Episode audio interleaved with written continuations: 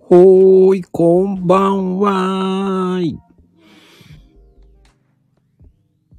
こんばんはでございます。皆様こんばんはです。マコルームへようこそ。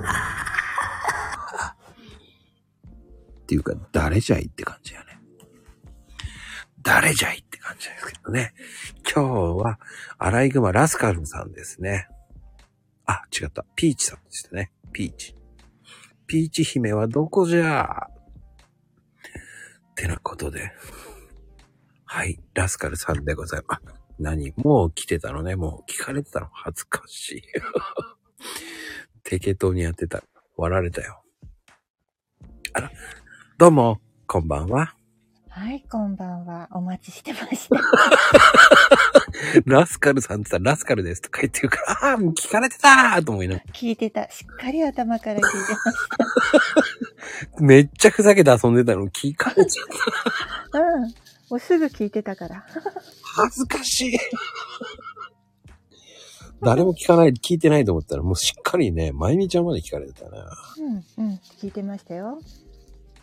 いや、びっくりだわ。よろしくお願いいたします。はい、もうお久しぶりでございますよお。久しぶり。もう2回も呼んでいただいてありがとうございます。え、もう3回も4回も10回ぐらい呼びますよ、 もう。死んでるわ。し死なないでしょ。もうそれぐらいこう、僕大好きです。ありがとうございます。そう言っていただ好け、きでしてた。本当好に。きでした。そうですかもう大好きでした。本当です。はい。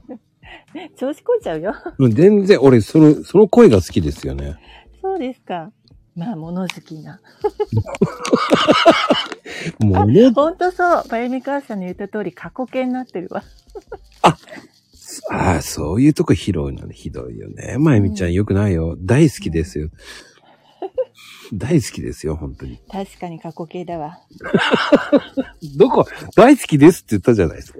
うんいやいやいやいやいやいや、うん。ちゃんとやっぱりコメント読んでた方がいいね、これは。あありがとうございます。朗読会の2分クッキング楽しかったって言っていただいいやー、て。あれはすセンいサーません。ごめんなさい、あんなの。 え、あんなのってだって、ちょっとね、なんかあの、1回目もやらかしたじゃないですか。何をなんか、なんか、だって一応朗読チャンネルでしょ関係ないよ。本当いや、何でもいいって書いてあったから、あ初めての時にはね。うんうんうん。うん、でたまたまあの本当に読んでって言われたからあれを、うんだから読んだんですけど、まあ、うん2回目はね、あのちょっと真面目にねやっぱりあのえ読みたかったんですよ本当は。いや、僕のイベントは何でもありなんですよ。うんそりゃそうだけどさいや、気にしなくていいとな思うんんでかすよ。こ楽しんでほしいだけうだか本ら、当きあいのやうん、それ を、あの楽これ言っちゃいけないんだけど、それが、その、イベントの主催者じゃない人間がね、うんいや、これ朗読じゃねえですって、いやいや、関係ねえし って。イベント主が OK って言ってんだから関係ねえしって思うんですよ。まあ、どこまでっていうのほらねいや、だあっるじゃて、ないですかやっぱり。自由だもん。表現の自由 だもん。で、それで文句言うなら僕に言ってっていうの。それを、だってイベント主が OK って言ってんだから、はい。それで文句言うなら言ってっていう。あなたのイベントじゃありませんって言うからね。はい。 わかりました。自由なんですよ。いいんですいよ。やあもの、ね早口言葉でも OK。ああ、早い。あれ前ありませんでしたっけどなたか早口言う葉って。ん。ああの、うん。だかありましたよね。らそれも OK なんですよ。うんうんうんうんだうか自由って言ってんだから、ん。う表現の自由なんですもん。ん。はい。そうそうそうそうそまあ、ただほら、ね、なんか朗読の概念からは、う。うん。相当離れてて、離れてない。近いよ。そうかな。何でもそうだよ。だって、読んでることはま朗あ、読ですよ。まあね。表現をいかに美味しそうに、いや、食べたくなったな。作りてえって思っちゃったもんね。もうね、なんかこう、自由に私をさせておくと、うんまあ、ああいうことしか、こう、浮かんでこないんですよね。いや、いいじゃない。表現がすごい。ちょそっとこ真で、面目にやろうよと。いや、いい よ。やらんでええ。 やらないでって思っちゃう。うんでも、その、なんだろうね。あの、キテレツ大百科の、知ってます、うアニメの知っ。てます、知ってます。あの、さい、あの、ね、キッチンのやつ、あれ思い出しましたね。ああ、そうなんですか。うん私ね、よくは見てないんで、あの、わからないんですけど、なんとかなりってやつですかそうそうそうそうねえねそうそう。うん。うん。あれの主題歌なんですけど、すすめやキッチンって言ってね、あの、うん冒険っぽく、絵はすごい冒険っぽいんですけど、へえ、そうなんですか。うへん、最後のオチが最高にいいんですけどね。え。キャベツはどうしたっていうオチですけどね、あれも面白かったなっていうね。あ、そうなんですか。あ、ちょっと見てみたいですね。うん、だからそういう、なんか、あ、うん。すげえ思い出すなーっていう。本当はね、もうちょっとね、うんあの、長く、あの、元の、あの、本はっていうか台本は 長かったんだけど、何せ時間制限があるから、かなり端折っちゃったんですけどね。いいわかりましたわかったよ。 あの表現はもう、ももさんしかできないよ。え、そうか。いやー、本当に本当に。あれは俺もう心底笑ったもん。え、本当に笑いいまいした企画、いい企画って一人で思ってたもん。本当にうん。あの、あの3分クッキングの音楽も本当はリアルで入れようと思ったんですよ。少少し崩れてる。るやつでしょあれ。あれフリー BGM なんですけど。うんうんうん。うんうん。まあなんか、なんとなくこう崩れてる方が、ああ、らしいかなって思って、内容的にも。すんごい悩んだの。いでや読ー、み方も悩んだの、あれ。いやー、あれ、ある意味冒険でよかった。あーサムネとまた余計あった。本当うん。いや最初はねあの本当にこういつものように朗読帳に「ももぴーの」ってなんて言ってんのかな朗読帳に読もうと思ってたのそのギャップを楽しんだ方がいいのかなと思ったのあの内容とねいや、う平然とお料理教室をやりながらうん。内容はえげつないこと言ってるっていうのがいや、あれもあれでえげつないよ。俺は好きだよ。好き。うーんだからなんかねちょっとちょっと逆にすごくえげつあの真面目でやる方がなんか怖くなっちゃってこれはもうちょっとやっぱ可愛くやった方がいいだろうと思っておーシフトチェンジしたんですよ2本取ったの実はじゃあ、今月それが聞けんのかな違う今月はあの猫まんまよあの、今月の、今回のサムネもめっちゃ気合入ってます。あそうですか、うんもうさらにパワーアップするような感じはしないんですけど、ううーん、でもシンプルですかね。ん、ああそうですか、うん。あ、オペラさんこんばんは。なんか皆さん来ていらっしゃるねあ全然そうそ私う前もそうでしたけどご挨拶あのしてないんですけれどもまるっとこんばんはでいいんですよま。るっとこんばんは。すいません。ありがとうございます。本当にわざわざ。いいんですよ。面白ければ呼びますからね。えー結構やらかしてください。 この番組はね、あの、自由にコメントを打って、ボそうケなんでてすよね。遊んでください。前なんかうん。最初、本当に最初わからなくって、拾っていかなきゃいけないのかと思ったら、いいんですよ。下下で遊んでるから。遊んでって。ね。いで、るもんだから、コメントも僕の番組は自由です。すべて。すべてが、その、自由なんですよ。なだるっほどて、そうしないと、なんだろうな。かしこまっちゃったらつまんないじゃないですか。ああ。じゃあまあ、このトークを酒のつまみにしてください。最高ですね。はい。僕は水一応、下あ。の、私、一応、あの、自分の決まり事の中で、うん。 10分はおとなしくしてよっていうふうに決めてるんですよ。あ、そう、そう、もう最初から飛ばしてたけどね。だから最初から飛ばしちゃうと、ほら、私の一応ね、一応イメージっていうのが あるから。もう本当にもどんなイメージなんだろうな。う、えー、あるでしょう。多分。あんな配信やってるんだから。でもっていきなりほら、真面目に話してた子供とは急に2分クッキングやってるでしょ知らない人聞いたらなんだこいつって思うよね。よ俺は大好きだけど。ああ、だんだん口が悪くなってくる。 あごめんなさい。だってそんなこと言ったら僕なんかどうなんですか、もうえ。僕はもっとひどいやからになってますからね。あ、そう本当ですよ。もうコーヒーカップやからになってますからね。もうあの、何匹とか言われてますからね。もうカップって言われなくなってますからね、最近じゃ。あ、なんかやだ、オペラさんなんかクマ被ってるとかって今見えちゃった、コメント。クマ被ってるうアライグマじゃなくてん、うん、クマ被ってるって。モモ被ってるんでしょでも。うん、いいのいいの。大丈夫だから。剥がれるからどうせ。そうね、マコルーム って、で、いつもモモさんは剥がれていくよね。うんでも、そうはね。まあ大体もうとにかく10分なのよ。自分で言い聞かせてるの。言い聞かせ、前も、前も言った通り。前も言った通り。言ったと思う。 この子、このセリフなんか聞き覚えがあると思うう。ん。10分間は、かぶるのよ。でもね、ハゲてくるのよ。だから私はライブができないの。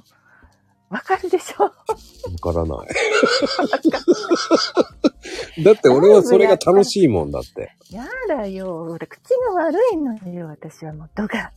だからね、なるべくこう、おとなしめにやっていたいわけ。口が悪い。僕もめっっと。ちゃ悪いんだ。い私、私、江戸っ子だから。や、逆にいいと思うけどな。うんなんか、すごいよ。で、ほら、旦那が関西人だからさ、うん。もううちだとちゃんぽんなのよ。関西弁と江戸弁が。面白いね。うん、すごいめちゃくちゃ、本当にめちゃくちゃ。けん、喧嘩にはならなかったの喧嘩にはならないですね。ああ、でもそれはいいね。うん。あ、普通は、その、大阪と東京弁で喧嘩になるじゃない。それはね、あの、あの、旦那はね、大阪じゃなくて京都なんですね、一応は。京都の方がガル悪いよね。ほら、京都の方だっているん だから。それ言っちゃ、それ言っちゃいけない。まどあう、どうどうどうどう。もうみんな知ってるよ。いや、柄は、柄は悪くないお上品ですよ、京都の方は。はい。でもね、すごいやらかしが、もうそうそう、ハゲてくるのかって、もう、ハゲてくるのかって、もう全然違うよね。もう間違いすぎだよね。もう、ハゲ、ハゲ、ハゲって、もう誰に言ってんだ俺に言ってんのかと思った今。え、ハゲそう。あもう本当だ毎日もうハハゲ、ゲハゲって言ってる。え、ハゲなのハゲじゃないよ。ふさふさですわ。本当にほんとほんと。本当地毛地毛ですよ。あ、そうう。ん。うんこれ。も、これも地毛ですよ、このカップ。うんまあね、ほら、見えないから。なんとでもね、言えるもんね。いや、僕の昔のアイコン見せてあげたい。海に向かって立ち作ってるんですよ。そうな昔のアイコンそれでしたからね。の。うーん。でコーマヒージでのほん、マジで本当にちゃんと毛があるんですか毛はあり ますわ。毛はあるわ。そうか、別に、私、あの、毛がない人でもある人でもいいんです、どっち でも。ただ一応ちょっと確認しとこうかなと思った だけで。うんもうそれをね、ハゲハゲってね、まゆみちゃんが言うからいけないんだよ。でもほら、ね、よく知ってるから、やっぱり、まゆみさんの方が、ね、真実味があるよね。知らないで私すはよ。まだほら、よくほら、ね、まだ初めましての領域に近いわけだから、嘘ばっかり。何を嘘ばっかり言って。だってそうでしょ、私まだ、朗読の方だって2回しかまだ、ね、参加してないし、いや、2回、もっと参加してよと思うぐらいだよ。 もうでも半分強制だよね、もう ね。もう強制、固定に入りなさいっていう感じだよね。いえいえいえいえ、もう、ネタがないもんですいません。ネタいっぱいあるじゃない。もう何やってんですか。すいません、ネタがもうネタ切れなもんでね、今日も何話していいのかわからないから、すごい悩んでても、お任せします、みたいな感あの、言っときます。じ。ええ。台本ないでしょないの。私、本当に1回目はもうどうしようかと思ったもん。でも、あれでいいのかと思ったら気が楽だったから、あれでいいかなあれでいいんですよ。あれでね、あれでいいんですよ。あれでいいんだと思ったら、もうだから今日さ、すごいあの、ご飯いっぱい食べてきたから、ご飯いっぱい食べてそう、ご飯いっぱい食べちゃうと私お腹下すのよ。くださないで。下した状態でライブできないでしょそうよ。うん。だから、今日、普通はライブがあるって言ったらね、少し控えめにするの、私。おうおうおううん。でも今日いっぱい食べちゃった。すげえ。まこさんだから。どうい、なんのこっちゃ。いやいや、あの、実はね、私、お、ま、おとといもライブ呼ばれてて、 うん。あの、出させていただいたんですけれども、人気そのの時もめっちゃ緊張、私初めてだったから、うん。めっちゃ緊張してたんですね。うん。うん。で、その時なんかもう、ご飯食べられなかった。その差はなんだ もう少しご飯食べられなくなるぐらいまで緊張しろよって言いたいけど、もうしょうがないよね。あ、あれでいいのかと思って。 僕の場合はうんだねっ、たらた、うん。いいのよ。うん、だったら食べちゃおうって。うん。いや、まあ、森食べちゃった。今日だって。ごめんね、途中でトイレ行ったら。いや、別に気にしてない。あ、今んとこ大丈夫。うん。そう、私ちょっと腸がね、あんまりね、丈夫じゃないもんだから、は気あをつけないといけないんですね。病気じゃないけど。いや、今日最高だったよね。もう、今日のコメント最高だったよ、本当に。え、なになにもうな。んか私の、またなんかやらかしたやらかしてないやらかしてないよ。ポストを上げていいのかしらって言うから上げちゃってぶちかましてくださいって言ったら笑ってたもんね。 ああ、別に大してぶちかましてないよ。ぶちかまさないんだと思って。そう。いや、ねえ、だって当日までねえって言うから、そっか、とか思って。うん。おとなしくしてた。いやー、おとなしくしてたんですね。当日ぶちかましてくるかなと思って楽しみ です。何ぶちかますのよ。もういいよ。私は、私は違う。私はあの、芸人枠じゃないから、一応ね。だから、はい。あの、真面目な枠なので、あ、はは。はいはいはいは今ちょっとメモしときます。い。メモしといて。真面目枠ですね。真面目枠、はい。上品枠。はいね。はい。はい。皆さんいいですかこれかいらいですかエレガ皆さんおン気にト。なって、エレガントですからね。エレガントで回ります ので。聞いてます聞いてます だ、聞いてあるかの、コメントが止まったよね。そうそう、セレブセ枠。レブ枠ですね。うん。 もうセレブじゃないじゃん、あんな旅してて。 あんな旅をしてる人間がセレブなわけないわね。エレガントですよ。うんううんん。なあ、エレガント風を装ってるだけなのよ。いや、でも、なんだろうな。見えないからいいんじゃないのそうそうそう、見えないからね。うん。うん、想像して。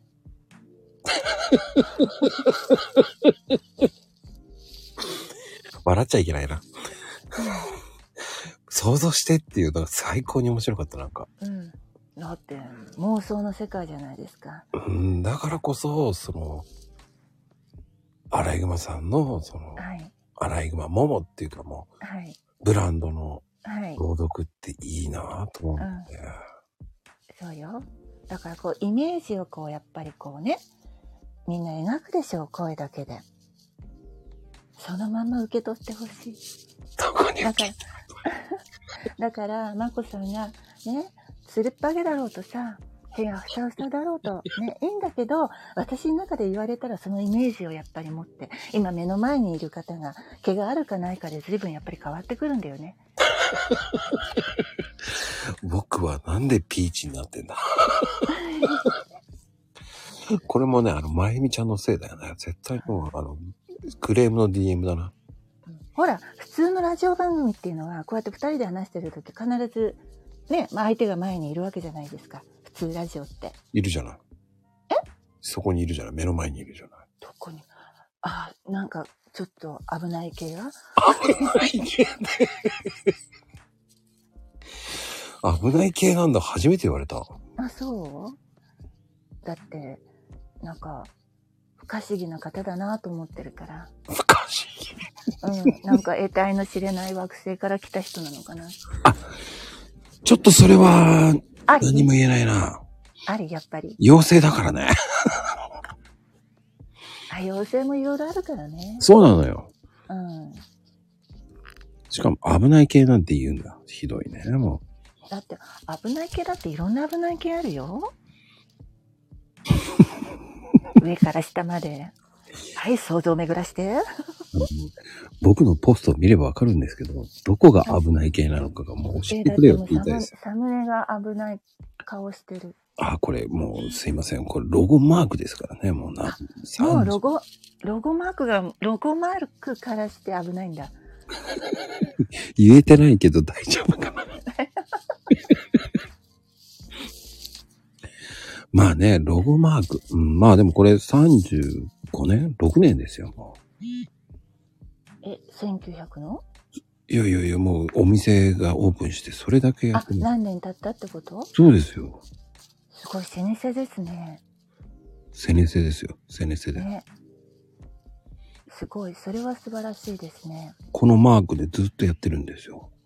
へえ、脅しながら脅しながらって。まあ、半分脅してるかもしれない。うん。買え買えって言ってますからね、こう見えて。なんかとってもコーヒー屋さんの感じの、なんかロゴっぽくないような。おー、コーヒー、コーヒーカップだからコーヒーっぽい。私、私の中のイメージが、なんか私変なのかななんかそんな風に思えなかったんだけど。ああ、そう、コーヒーカップだよね。コーヒーっぽくないんだ。いや、コーヒーカップコーヒーカップですよ。中何入ってるかわかんない。手に武器を持ったロゴ。うーん。うん。あ、奪いに行く。いやいやいやいやいや、そんな、もうなんか今日は責められてるな、俺今日。いいかもしれない。どんどん攻めていきましょう。うーん。僕の枠ってどんな枠なんだろうな。わかんないけど。うんいや、こちらに来ていらっしゃる方は皆さんもっとよくねご存知かと思うのでいろいろ教えてくださいよ私あの全然まこさんのことあまりよく知らないので嘘ばっかりだよね。え嘘ばっかりって本当にこの間の朗読にちょっと顔出しただけでねえその後ちょっとお休みお休みっていうかちょっとあの連続して出ることはなかったんですけれどもそうですよ。さ、もうね振られっぱなしですよ。出てって言っても出てくれないしね。そんなことないよそんなことないよ全然もう、おそんなことなかったじゃない本当に断るんですよ、もう。何も断ってない何も来ないですよ全然別に私になんか言ってますよ、結言構っ。てない言ってない。スルーですよ、僕はもそんう。なことない、そんなことない、そんなことない。ダメよ、嘘ついちゃいいねばっかりしてるだけですからね、もう。う。でもなんかね、あの、ちょっとこう、配信、配信を何か聞いたときに、速攻で、あの、何でしたっけ、DM が来て、もうその時には出るよねって感じになってたから、あ、あえ、うもう強制えとか、もう、荒山さんは強制ですよね。ねえ、もうだって出て、で、俺がもう話したい人だもん。あ、そう。何話するの何話するのもうネタないよ。何、何聞きたいもうやっぱり、朗読に関してもそうだけど、感性が豊かだよね。その選び方って、もう自分の好きなようにうん。決めてるって感じかなって思うし。だかうん、そうそうそう、好き好き。ら気が乗らないとやらないでしょできない。なんか降ってくんのいっぱい。それもさ、うん変なのばっかり。ばっかりって。そう。まともなのが降ってこないのよ。変なのばっかり思いつくの。なんか、どうしよう。それこそイベントに持ってこいじゃないあのね、多分これね、ほら、うちの旦那さんがほら、関西人じゃないですか。うん。で、あのすごくね、やっぱりお笑いに厳しいんですよ。ほうほうほでうほオチのない会話が大嫌いなの。う。それはわかる。うん。そう。多分ね、えー何ヶ月に1回ぐらい褒めてくれるぐらいで、そのうち面白いって。あとはもう全部ダメね。だからそういう風に多分鍛えられてるのかもしれない。あの、聞いて聞いて、つって言ってずっと聞いてるでしょ。うん、うん、うん。それなんだ。それでって言うと怒られるもんね。あ何言ってんのって。あ。うん終わりよって言われた時に、あ、そうなんだ。えー、面白い面白い面白いって言うと怒られるしね。なんかやっぱりほら、ね、独特な文化が、あの、関西の方って、ねうんうんうんお笑いに関してはすごくあるじゃないですか。うんなんうかんうん。ね。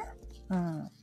私はもともとこっちの東京の方の人間なんで、ちょっと最初は、あの、やっぱり、あの、そのノリにはついていけなかったんだけど、うんうんなんだろうね、やっぱり、うん、一緒にいるからかな。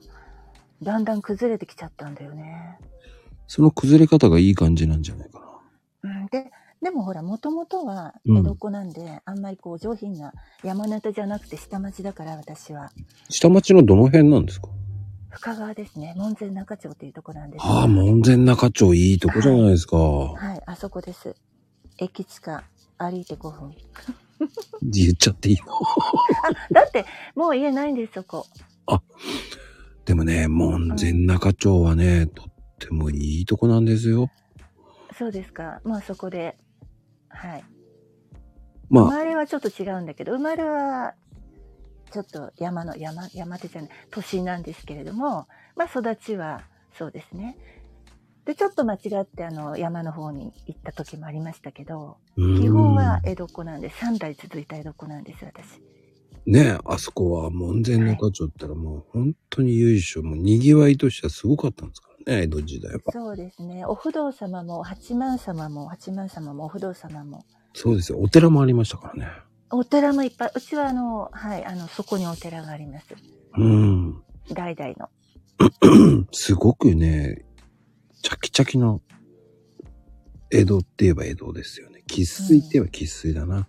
そうですねまあ、あだの、からみこ完し全がについてましたそうね、もんじゃ焼きとかも近いし。はいはい、そうです。もう、もんじゃで育ったようなもんですよ、私。本当に。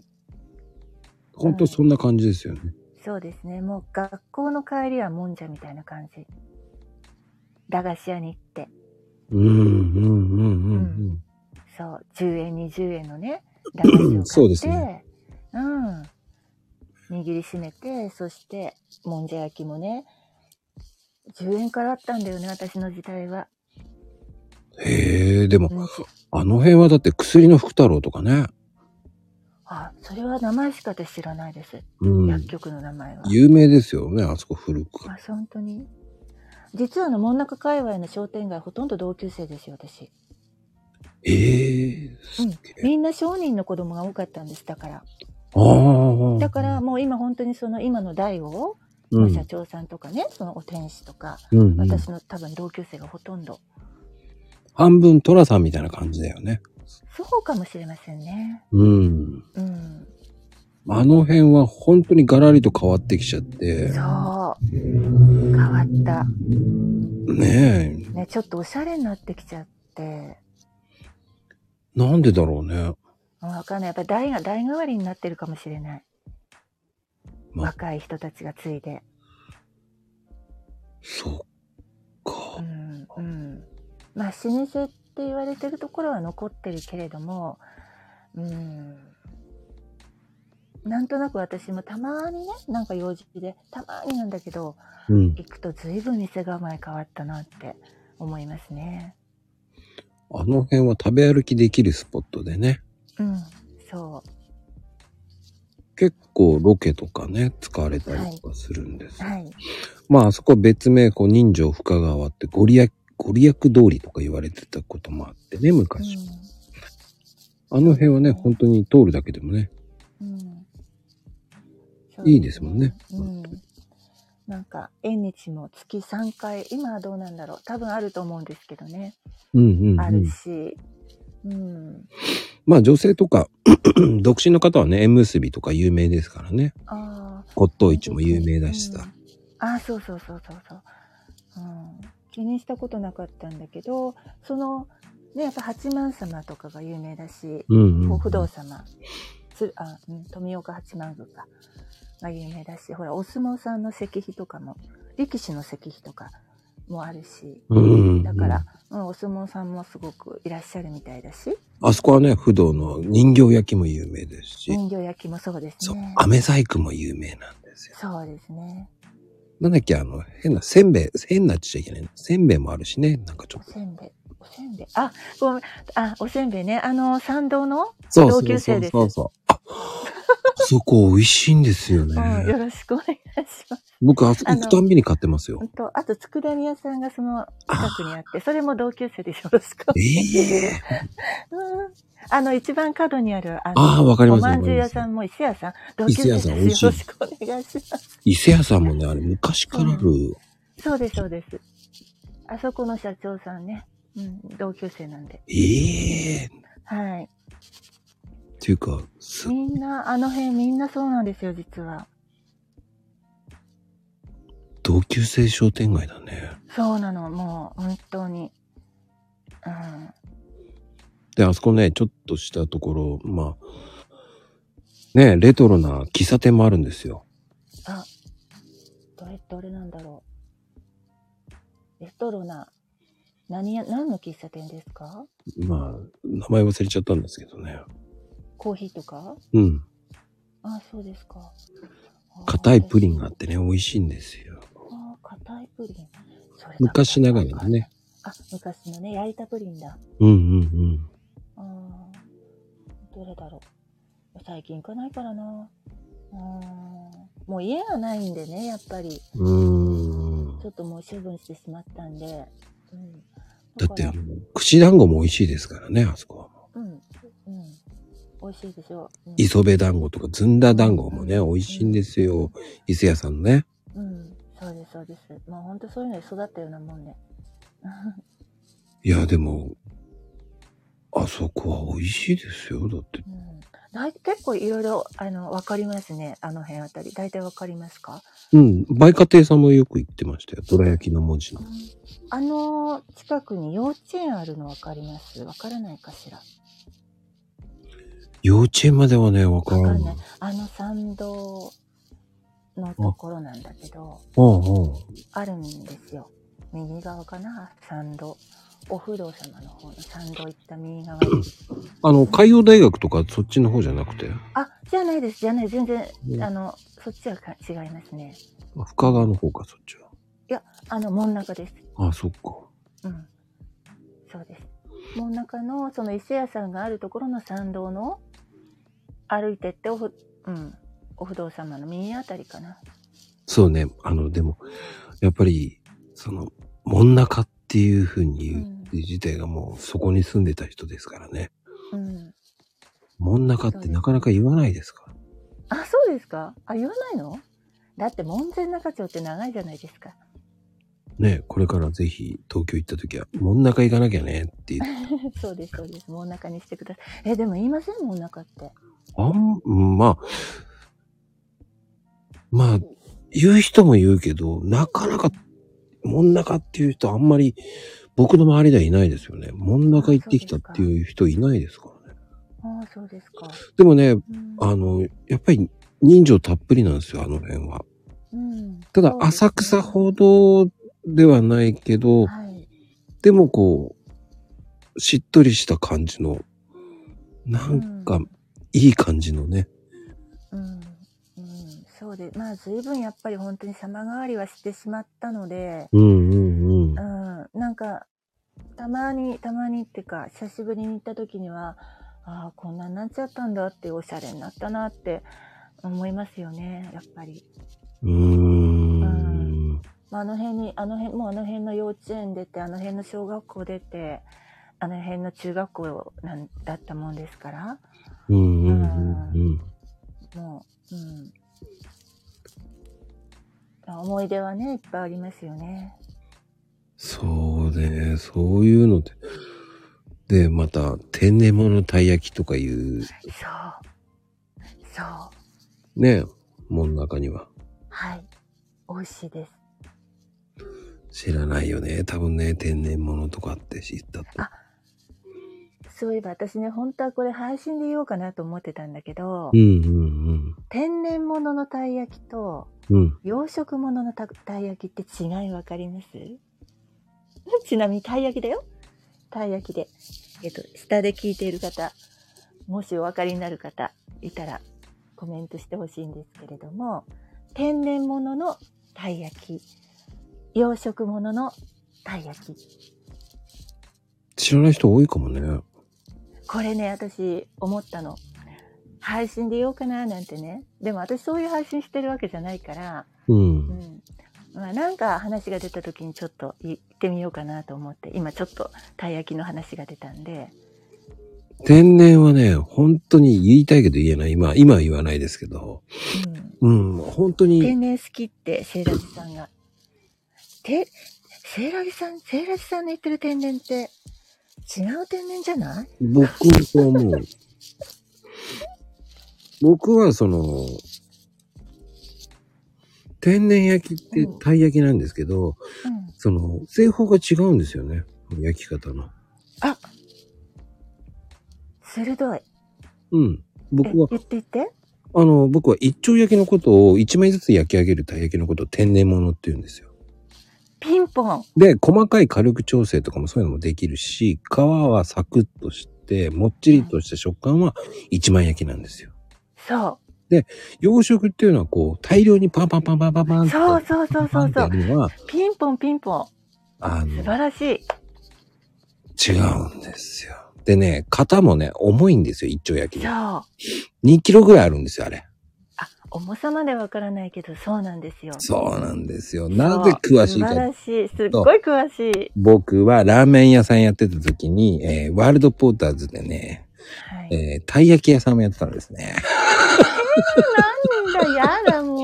え、それはどっちのたい焼きですかえーた、あの、洋食です。あ、洋食なんですね。うん。ポンポンポンってできる方ね。そうですね。それだからね、知ってたんですね。ああ。ねこれね、あのー私は実はね、知らなかったんですよ。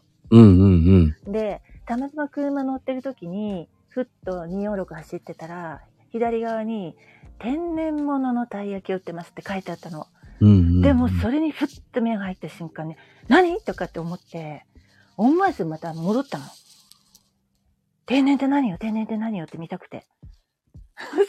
そそしたら、要は今、あの、まこさんが言った通り、ね、一つの、何ですか機械でね、焼くのが天然でって教えてもらいました。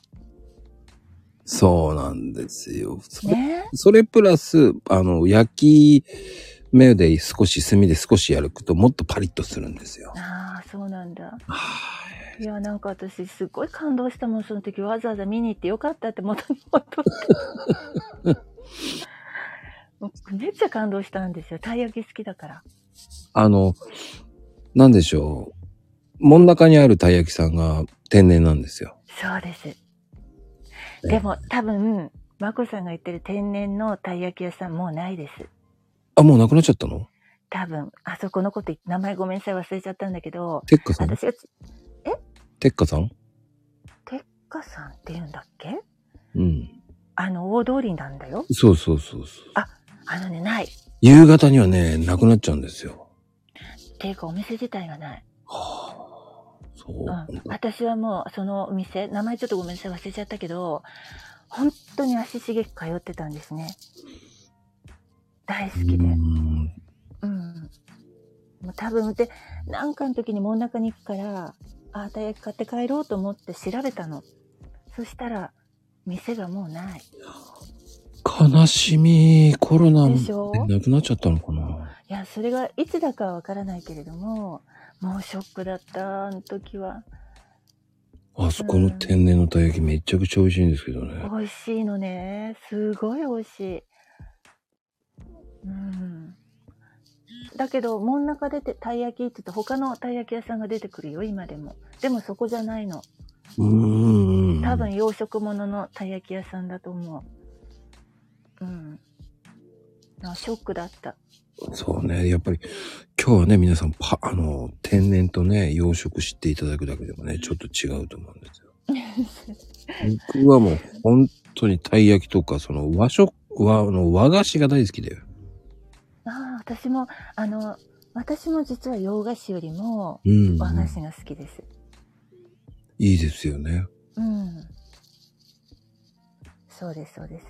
あんこの方が好きな、生、あ実は、私意外にね、うんあ。の、ポストでしたっけ、今。うんそれにこう、今日のおやつとかって出し、たまに出すんですうけれども。ん、見てます、見てます。ます あれねケーキの方が多いじゃないですかでも実は私は生クリームがダメなんですよああ。うん本当はねだから生クリーム省くんですね実は食べる時はあーなんてもったいないことでしょだからできたら本当はおまんじゅうとかあんことかの和菓子の方が好きなんですよねうーん。でもなぜか知らないけど、なんかこう、うーん、結構いただいたりもすることが多いので、うち仕事の仕事の関係でね、うんうんみんなうおん。客様があの持ってきてくださったりする お菓子がすごい多いもんだから、まあそれをいただいてるんですけど、うん、なんか洋菓子になっちゃうんだよね。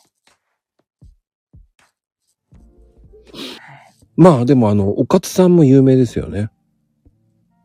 はい、はい、おかつさん。あそこの和菓子。おばあちゃんがやってるところ。え伊勢屋より、あの、真ん中の、あれ、おかつって言うんじゃなかったっけ船橋屋じゃなくて船橋屋じゃない。あの、信号の前じゃなくて全然、信号あじゃれない。違う。えー一丁目の方、。一丁目の方。一丁目一丁目。えー、どれだろおばあちゃう。おんがばやあっちゃんがやってんの、てる。うん。本当あーちょっとわかんないな。おばあちゃんって言ったら、あ、看板娘のおばあちゃんですよ。そうなの。おかつって言うんですね。わかりまちょっと後で。あれ、あれ、名前忘れてたの、おか、もう昔からやってるとこですよね。本当じゃあ知らないわけないはずだな。おかまつです、おかまつ。おかまつ。うん。本当かまつ。え、一丁目って言われても、どっちの方だ千葉の方か。それとも、んあっち前よりもっと、あのー浅草の方です。上か。おかまじゃない、おかまつですよ。あーおか まもう昔からやってるんですよね。水まんじゅうが好きなんですけど、そこ。ああ、多分ね、上の方になっちゃうと少し、私のテリトリーから外れる。外れるんだ。うん、うん。あのー、もし、八柱で、あ、ごめんなさい、八柱、千葉だ、ごめんなさい。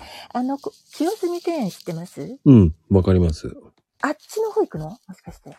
あっちまで行かないあのー、なんつったらいいんだろうな。降りて、うん。ローソンあるじゃないですか。西口の方。西口って、え真ん中の西。口だから、王将の右斜め前ぐらいです。ファミリーマートの隣ぐらいの。私さ、今最近知らないの今そういう風になったところ。え、待って、西口って、あの、大通りの四つ角のところそうそうそうそう。はいはいはい。それを西口の方ですよ、だかあれが西口、あ、違う西口も南口もわからない。ら。八幡口とかそういうこと言ってくれないと。八幡様方面とか言ってくれないとわかんない。えーっと、多分あれだと思うんだが、四つ角の反対側ですよ。八幡側じゃないです。ああ、向かい側そうです、そうです。魚政とかある方違うか。魚政あったっけなまあ、王将はありますよね、王将。なんか王将がある私時代じゃないんだもん、いたの。多分ね、王将は新しい私にしてみたら。そしたら、あの、真ん中の、ま、十字路あるじゃないですか、大きい十字路。はいはいはい。あれの、だから、小学校側じゃない反対側の通りですよ。小学校側じゃない反対側の通りそうそうそう。あのーだどっちかっていうと、その、有名どころのほら、港屋さんとかあるじゃないですか。あの港屋さまあそれ知らないか。だうん深川、伊勢屋さんの方じゃない、ん。はい。通りじゃない、じゃない。信号のところ反対側なんですよね。信号のとこの反対。もう駅からは、でも、すぐなんですよね、でもね。あ、そうう。ん。ローソンの、本当ローソンの近くなんですけどね。ローソンってあそこのローソンかなうん、そう、あそこのローソン。ローソンってあそこしかないもん。あれかななんかローソンとファミマがあるんですよね、反対側は。あーファミマがさ、2店舗か3店舗あるんですよね、あの辺って。そうですか。ほんとね、多分ね、友達がバイバイとしてたとこかなと思って。 えーっと、うーん、多分そこかな。うん、多分、多分そっちの通りは知らないんだと思った。うーん、どっちかっていうと、やっぱり、その、右側の方が多いですもんね。うーん。あの、8万とかあっちの方。うだかん、はいはい、そうそうそう。ら僕はどちらかというと、その、伊勢屋さんの方、まあ行きますけど、でも、ちょっと反対側も行きたくなるんですよね。反対側ね、うん反対側ね。反対側っていうのは向かいってことなのそうそうそうそう。えーそれを、それは浅草の方に行くのお寺さんじゃなくてう浅草の方に行かない。川渡んないもん。ーん。だから、永代橋の方行くんですよ。ちょっと、永代橋の方に行くのあ、ちょ分っとかった分かっちょっと、ちょっと歩くだけ。もう、2分ぐらい。1分かな。た。あ、そう。あ、あっちはね、あっちは違うね、あの、島小の。学校の、 小私の小、私があった、あの、出た小学校は、まさにあの、八幡様の真裏にある小学校だったはあ。の。うん。今もあるけど。えー大島ビル小学校ですね。ないないない違いますないかなぐやい。小学校適当に言ったんだからね、今ね。あ、じゃあ、かずや小学校っていう小学校があるんですけど、へえ。はい本当に八幡様を、の裏です。ああ、あの、首都高の近くでしょそうですね。うん、公園がある方だね。どっちかっていうと。公園なのあれ。深川公園があるじゃないだって、でかい。香川公園なんてあったっけあれか あれか、あれか。はい。あの、球野球場もあって。野球場。あ、はいはい。私そこで運動会やりましたもん。校庭狭いから。はあ、狭いからそこで運動会なんだ。そう。やっぱり狭いんですよね。やっぱり、あの、本当に東京都内の学校って。うはあ、ん。で、運動会はそういうとこでやりましたね。すごいな。国立競技場でやるとか、そういう感じのレベルなんだろだってさ、たかだか普通の、普通の広場ですよ。う。いやいやいや、それは違いますよ。うん。ねえ、でも、そういうところだったら、はい。やっぱり、すごいですよね。懐かしいですねこんな話なんか久しくなんかそんな自分の小さい頃の話なんて私しませんから、うおーん、まあね、でも、あの、深川って言ったらね、ちょっと間違えると、よく間違えられるのがね、深川飛んでしょとか言うじゃないですか。深川うん。深アサ川リのね、深川丼とか言って、それはもうちょっと違うんだよ、つって言いあたい。深川丼ですか、うん。あのアサリのやつそうそうそうそうあ。はいはいあれとはちょっと違いますからね。私の時代はそれなかったんですよ深川丼って、うん、ただ友達があの佃煮屋さんだからうん。毎毎朝あの東京湾にうんうんあうん。のアサリとか東京の東京湾で採れたアサリとかをあの取ってきてましたねお父さんがはあ、そういう時代だったんですね。そうですねなんか裏のあそこに川があるでしょうん。だからあそこに船船が置いてあってうん。その船に朝行ってアサリを取りに行ってうん。って感じでしたねそれでそこであのお家のとこの工場で佃煮にしてあはい。の不動村の前の参道で売ってるみたいな感じですねはうあ。んねえ、もう、あの辺もだいぶ、だから、多分言ったところでわからない人が多いですもんね。牙とか、あの辺も ね。わかんないですよね。こんこんなローカルな話してどうすんで すか全く。いや、でもね、ローカルって言っても、東京の本当の東京ですから、本うん。当どうでに、しょう。ね、またこれは銀座とかね。そういう日本橋とか銀座とか浅草とか、そういうところの話だったらまだね、あれだけど、真ん中はやっぱりちょっと、ちょっとマイナーだから、真ん中マイナーっていうかな。マイナーですよ、やっぱり。でも、ちょっと行けば、もう現代美術館とかもあるし、あはいはいはい。美術館に。江戸、江戸建物、うんうんう。なんんとか、美術館でしたっけそうそうそうそうそう。うん。あそこの模型作りました、私。ええすげえな。うん。はい。すごいな、それうは。ん。一部ですけどね。はい。その一部って言えるからすごいですよね。いやいやいや、たまたまそういうあの会社にいたもんですから、うん、そういう。模型制作とか。いやいやいやいや、それが、やっぱりそこからね、こう、隅田川の花火大会とかも見えるわけじゃないですか。うんうん。とてそもういですね。いところですからね。いいところですね。ちょっと上行くと、その隅田とかあの辺、隅田川のね、上の方だから結局、うんそうね、両国とかそっちの方になるんですけど。そうですねあの、そっちの方になっちゃうと、もう本当に自分の、あの、もちろんよくは知っているけれども、うんテリトリーからは、やっぱりほら子供の頃だから、そこまではいかないんですよ。行かないでしょうね。橋を渡ることってないでしょうね。あんまりないですよね。ううんん。うんうん狭いんですよ、やっぱり子供の頃っていうのは、その、なんかテリトリーがね、やっぱりね、縄張りみたいなね、 行動範囲っていうのが、すごい狭かったんで、ただ大人になってからだんだんだんだんと、まあ、ここに両国があって、ここに浅草があってとか、ういうのはだんだん分かってる。くるようにはなったんですけど、うん。うん、子供の頃はすごい狭いから、やっぱり。橋を渡るってことはしなかったんでしょうね、多分。うん、そうですね。あの、学校、本当に学校、学校で分かれてたので、うんうんう。うんん、中学校も一中から、8中 ?9 中忘れちゃったけど、そのあたりまであったんで、1中、2中、3中、4中みたいそんなにあったんですな。いっか。ぱい昔はあったんですよ。子供がたくさんいたんでしょうね。 あの、木場の公園とかあの辺だってバーベキュー場とかでかかったりとかするんで。あ千葉まで行かないんですよ、私やっぱり。僕なんかもそこ千葉わはか遊びに行ったりとかしてましたけどあ、あ、そこまで行かないですもんね、だって行。かないです。昔は川に、あの、木が、木造を浮かべて、それしてあの川を、その木を、なんです、動かすんですよね。船かなんかで。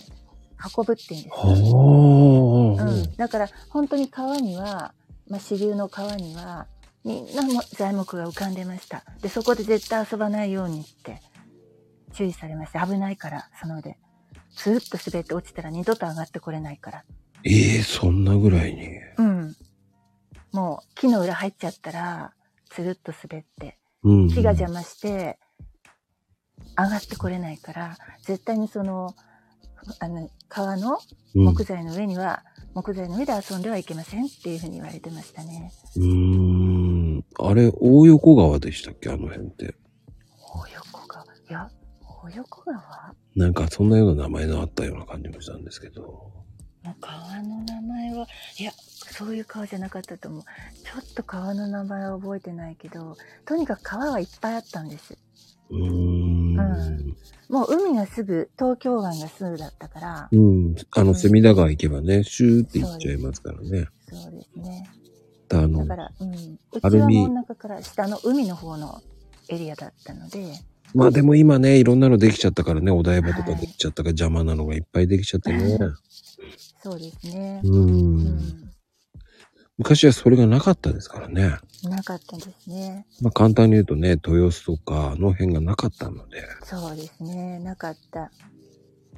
で、今で言うね、こう、有明とか、小田原とか、はいあ。の辺がなかった時代ですから。そうです、そううです。ん。なんか潮干狩りとかね、うんうん、うん。よ。く釣りとか行ってましたね。そうだよね。そういう、そうそうそうそうそう。知らない話が聞ける。ああ、知らない話。すいません、なんか、なんか地元ネタだとすごく狭いじゃないですか。いや、でも、その、そういう話聞けるってないじゃないですか。まあ私もこんな話しませんからね、実際ね。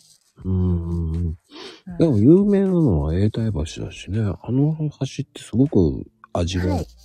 はい。永代橋の脇に友達のその船が止まってるの と停留してるっていうのうんうん。うん、あの辺みんな永代橋の下のあたりとかに昔はそういうあのねあさり取ったりするようなちっちゃな船がいっぱい止まってましたね。うん。うん。その名残なんでしょうね。あの辺の、うんまだ。そうですね。懐かしいですね。うん、まあ、今も、古き良き時代もあるわけですからね。うん。まあ、そういう話をしてもらうっていうのも、東京ってすごいってイメージがあるけど、昔はそういうこともあったわけですからね。そうそう、うんなかなか聞けない。うん、そうなんですよ。そうですよ。もう私の年代の時にはもう本当にもう昔ながらのっていう時代でしたからね。そうね、あの辺を埋め立ててったっていうのが、皆さん知らないですからね。うん。で、言ってしまうと今、門中ってそうやってあの、こう、新しいね、カフェが増えたりとか、うん。ようなイメージがあると思うんですけど、うん実は私たちの時代っていうのは誘拐がすごい流行ってて、あんまりいい土地ではなかったんですよね。そうだったんですか。そうです。すっごかったですよ。あの、多分ね、あの、わからないと思うんですけれども、うんあの、吉信ちゃん事件ってあ誘拐で有名な、もうさなんうん30年代、40年代だと思うんですけどね、うんうんっていう事件があったね、誘拐の。あの時って誘拐ブームだったんですよ。妖怪じゃないよ、誘拐。へえ。ブームっていうのもおかしいけれどもう、んうんうん。まあ、私たちの時代はその誘拐っていうのを人さらいって言ってましたね。人さらいしてどうするんですかあの、それは大人になってから分かったんですけど、うん。売られてい どこにく。闇の組織。本当ですかうん、なんか私、私のね、そのう、ん真ん中の友達の一人のお姉ちゃんって、当時、それこそなんとか小町っていうと、すごい美人な名称があるじゃないですか。ああ、はいはうい。んね。ねそういうすごい綺麗なお姉さんがいたの、友達のお姉さん。うん。うんうん。神隠しにあったって、当時すごい騒ぎましたよね。誘拐されて。えもうえだからもう帰ってきてないです。そうなんだ。うん、そんな時代でしたね。だから、まああんまりね、なんか今の真ん中のイメージじゃないんですよ。ちょっと暗いちょっと危ない。ちうん。ょっとじゃないかもしれないな。うん。そんな時代でしたよ。神隠しとか、人さらいとか、誘拐とか。誘拐って言葉は後から出てきたのかな。神隠しとか人さらいですね。私の小さい頃言ってたのは。昔は神隠しって言われてましたもうんね。ん、いなくなったって言って、うん。うんそれはほとんど誘拐されてたっていう。そううん、だからそうそうそういう時代でしたから、うん。はい、ああ、でもそう、今になってもそういうのもある。海外でもありますからね。うんまあ、海外はねもうどうしたねまあいろいろなのでそこまでな手広くしちゃうといろいろあるけど日本でもそういう時代があったんですよ、日本でもまだありそうな感じもしますけどうんね。、だから日本で言ったらほら日本海側のそれこそ北朝鮮の拉致っていうのがね誘拐みたいなもんじゃないですか向こう側でねうんうんうん。うんでもこっち側ね太平洋側の私たちは太平洋側にいたもんですから北朝鮮のっていうのはなかったですね当時はうん。ただなんだかわからないけれども人さらいって言ってでお大きくなってからまああ危ない世界の人たちに売られてったうんう。んって言われてましたけどねうんうんすっごいブラックな時代でしたよ、うんはい本当に昔はその、そういう生産狩りとか、そういう衝撃的な事件もあったり、うん、ね、ありましたよね、そういうの。ありましたね生産カリ生産カリ飲んで死ぬとかねなんか、ジュース空いてるやつは買っ飲むなよって言われた時代もああね。 今だって相手の飲んじゃいけないけそど、りゃね、そうですよ。ああそうそうそううんまあ今でもね、置いてあるとかそういうのも危ないですからね。危ないですねうんだからこう電車の中でこう、たまに置き忘れる人いるじゃないですか、ペットボトルとか。うんうんうん。あれ、どうしようと思っちゃうもん、私。ああ、なんかわかる。うん、ど手つけてね、他のところに、あの、駅員さんに渡した方がいいのかなとか、いすごい躊躇しちゃうんですよ。なんか違うものが入ってたら嫌だなっていうの。うん。で、なんか触ったら爆発しないかなとかね。ただの天然水って書いてあるのにです。そうそうそうそうそうそういいんそでう。すねうん。あと、こう、上のところとかにね、置いてあったりとか、なんかた、なんか妙に変なところに立ってたりとか、端っこの方に。これ爆発しないかなとかさ、妙になんか変な心配とか、あの、ちょっと前だっけ、板前さんが仕事を辞めて、包丁、自分の包丁持って帰る。はい。で、落としちゃったらしいんですよ。え、みんなして、ブワーって逃げたらしいですから。ああ、そうだよね、言えると思う。でも、板前さんだから、うん。包丁って、それはやめたから持って帰るよね、自分の包丁だから。うん。みんな、そこの車両一斉に人がいなくなったっす。でもあれですよあの銃刀法ってあるじゃないですか例えばあの今そういう刃渡り的な危ないの持ってて職質されたら捕まりますようん。まあ一応、あれって、その包丁持っていくときって、本当ならですよ、うん鍵がはかかってるやつをかけて持ち歩かなきゃいけないんですよね、本当は。あそうなんですか、うんあの、ん本当に鍵をかかったケースでもへ、えのがルールなんですよね。へえそ包うなん丁を持ち歩いてもいいんですけど、だはあそうしないとそういう事件になると間違えられちゃうからっていうことで。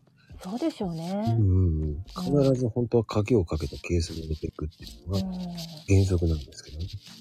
うん安易に考えちゃったんだろうと思いますけどね。うんうん今までそれで平気だったからっていう。だからいや、ね、まさかね、ただなんかこう、そこら辺のなんかこうね、布かなんかに巻いて持ってたら危ないもんね。うーん。まあだからほら、その、専門学生がとか、ね、パティシエとかそういう人たちが、どうやって学校でそのセットを買った後何してんのどうやって持って帰ったりとかしてんのとかいうのは、やっぱり鍵がかかってますからね。へうん。それじゃないと持ち歩いちゃいけないんですよ。ーあーでしょうね。うん。うんうん。だその、保管場所も、その、鍵がかかってるところに保管するとか。うんうんうんうんで、自分の本数は合ってるかどうかっていうのもね、うんうんうんうん。記載す。るっていうのはね、あーそうですね。そのくらい管理してないと怖いですもんね。そうですよね。何かあった時にっていうのがね、うん。だか怖らいそうという思いのますもね、あの、もし、そういうのって、まあでも、浅草とかで、かっぱ橋とかで包丁買ったやつ、普通に持って帰りますからね。うん。確かに。ねえ。でもね、あそこのお店もこう、バーッとこう包丁だらけで怖いよね。何かあった時。うーん。だからそういうのもやっぱりなんかね売ってる表向きにねショーウィンドウに入ってるっていうのはなんかやっぱりそれを見ちゃうと日本って平和だなと思っちゃうの。確かに、普通だったら割られて持っていかれちゃうもんね。うん持ってかれちゃう本当に。もう見えるように置いてあるじゃないでも、うーん、面白いことに、それを売るとバレてしまうんですよ、包丁って。そうなのうん、結局、その、包丁を作った人って全部、その、掘ってるので、あ転売できないんですよね、あれって意外と。海あ外いでやいった包ら。丁でしょうん。だかうん。らそこまでして犯罪は出ないと思うんだけど、ただ、その、宝石とかそういうのの方が、やっぱ確率的には高いんじゃないっていう。あこの間銀座であったもんね。うん、あんな堂々と、もうかね昼間ね。海外ドラマのようでしたね、あれ。ね本当に。あまりにも大胆だから何も言えないんでしょうね、あれは。うん、なんかこうテレビのねあれかと思ったってねロケかなんかだと思ったってうん。ありましたよねうん。それがもう本当に日本もそうなってきちゃってるっていうのがね。うん。だから、怖いよ。だから、ああいうのが本当にこう、表で見えるようにね、こう、展示されてたりとか、撮ってくださいって言ってるような感じだし。うーん、そうね。うん。だから日本人ってすごくあの、本当にいい意味でも、あんまり良くない意味でも、平和なので、あの、外国人記者によく言われるのが、なんかこうパニック、地震があったりとか、震災があったりとか、うん、そういう時に暴動が起きない。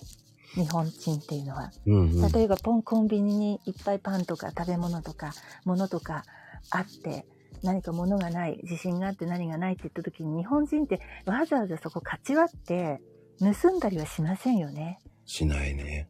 うん、それを外国人記者がね、ちょっと皮肉って言ってましたね。平和ボケみたいなことを。うん。暴動ってもうすごいじゃないですか、向こうって海海外なんて。うん。物がないってなったらもうガラス割ってねなんかもう盗んでいくそういうのってまだ日本ではそうはないからうん。うん平和だねってそうね。だってう、ん普通にね、田舎に、田舎に行けば行くほど、はいショッピングセンターとかじゃないけど、普通のコンビニがない、お菓子とかそういう買うとこがあるわけですよ。はい鉄格子だもんね。ああそうですねはいはいちょっとした要塞ですよね。だからそれだけ盗まれるのかと思うぐらいね。うんそうですそうですそこまで頑丈にするっていうぐらい頑丈ですよね。頑丈ですねうん。で、エスカレーターもえ止まってますからね。ほとんど動いてない。うんあれもうあんな狭いとこの箱なんか怖くて入っていられないですうん。うんそういう風なものなのに、日本はそうじゃないですからね。そうですねだって夜道危険じゃないもんね、そんなに。うん。そう。ね、いくら新宿がね、ああいうね、あの、ね、ちょっとダークな世界もありそうな感じでも、それでも歩けますからね。歩ける。ね。普通歩けないからね。うん。歩けないです。外は絶対出るなよって言わうれんうるん、ね、うんホテルに入ったら。まあ、もちろんね、あの、まあ、比較的治安のいいところもありますけども、うん、でも、うん、基本的にはねあ特に女性なんかは夜は一人で歩くもんではないし、うん。うんは何があるかわかんないです。い、何があるかわかんないですね本当にはい男でも怖いですからね。そうですねどこでも怖いです、怖くて、外出歩けないです。うん、うんそうですねまああのまあ誰かとね仲間内でねあの出かけられたりする時もまあ十分気をつけて変なとこ 行かないようにうーんあんまり僕、まあでも、でも若い時は普通に出て たな。今考えると怖えなと思う。うんそうですね。男性はほら、夜遊びに来たがるから。違う意味でも。うーんでもなんだろうね。意外と怖くなかったですね、若い時。うん、怖い、怖いものが、怖いっていうのをまだ味わったことがないからなんじゃないですかか体験してなかったからじゃないですか私も、あの、最初はそうでしたよ。うーん。平和な日本からあの初めてあの海外に行ったその日から私はちょっと危ない騒動にぶち当たってしまったのでその時は正直自分の、えー行動がバカだなと思うくらい部屋ボケしてましたよ、うー。うんん、ちょっと絶対にやっちゃいけないことしてましたから私今思うとね恥ずかしいことです本当に、うーん。まあうんでも、携帯はスパッと持っていかれたことありますけど。うん、まあ、スリとかセットはまだ可愛いですよ。その、なんだろう、そなんか物をね、盗むだけなら私はまだもうどこでも、あの、あると思ってるんですね。うんただし、その、たかだかその、お財布で1000円、2000円入ってるぐらいのものを、なんだろう、お財布だけ持っていけばいいのに、命まで持っていく国がありますから、うんそれが欲しさに。うん。例えば時計とかも、時計だけ持っていけばいいじゃないですか。それをと手を落としたりとか、平気でするよね。平気でそういうことをあのするうんそれが欲しさに。だから、そういう国も実際あるわけだから、あの、本当に気をつけた方がいいと思う。だから本当にただバッグから盗まれたりとかするなんていうのはどこでもね、まあ、ありますから。はい。うん。あの、リュックサック破れら、破かれたことはあるからな。うん。はでも、さは、いとか何も入ってなかったから別に、い。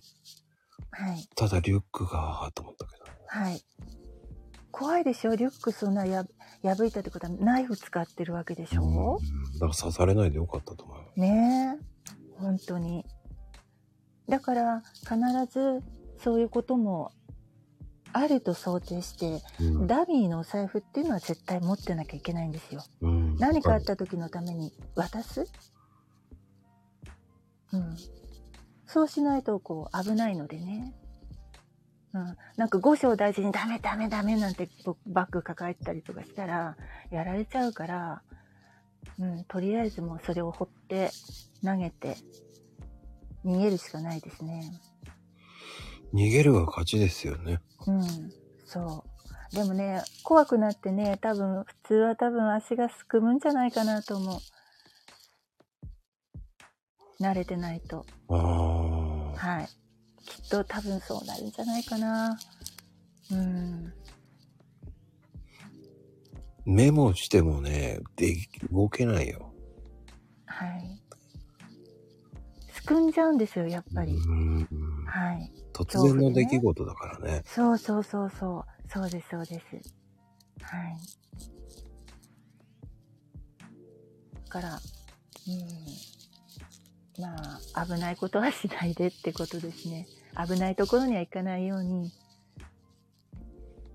うん。あ、なんか私は言うのもおかしいな。それは 危ないとこ行ってたりとかするから、別に別に好き好んで行ってるわけじゃないんだけど、あの、なるべくそういうところには行かないようにした方がいいです。あの、華やかなところはダークもあるはい。っていうのも知らないといけないからね。そうですね。うん。はい。あの、大体犯罪があるところっていうのは都会です。うん。東京も、東京とかそういうとこも大阪とかもそうじゃないですか。やっぱり。うん。田舎よりも、そういったわっとこう集まったようなところの裏というか、そういうところのが危ないのと同じように、全世界共通で、やっぱり都心が危ないですね。うん。はい。あと、駅のそば。うん。駅が危ないです。やっぱり駅はいろんなあのところからやってくる人たちが集まるところなので、駅が危ない。あとバスターミナルが危ない。旅行しててね。そこは本当に気合い入れていかないと。一番気をつけなきゃいけないのは駅が一番危ないからね。そうです。駅危ないです。次あがのバスバテスバスターミナルも危ないんですよ。バスターミナルも待ってる時間が長いと、うん。 僕は嫌なんですよね。待ってる時間短いバスが好きなんですよね。ね、なかなかね、 いろんな国によってね、時間なんて合ってないようなもんだったりとかもするのでね。時間通りに行かないんですよ。はい。普そう通でにす。 30分40分遅れるんですよ。そんなもんじゃない。私、一日あの、朝、朝待って、その日出発しませんでしたっていうのありましたよ。そんなことあったんですかありました。ひどいでしょバスに乗り込んで、朝一にいい席取るために。で、乗って、じっと待ってて、もう2時間3時間はもう慣れたんだけど、お昼になっても、夕方になっても、 本当に出ないの。で、挙句の果てに言われたことは、人数集まらなかったら今日はなしって言われた。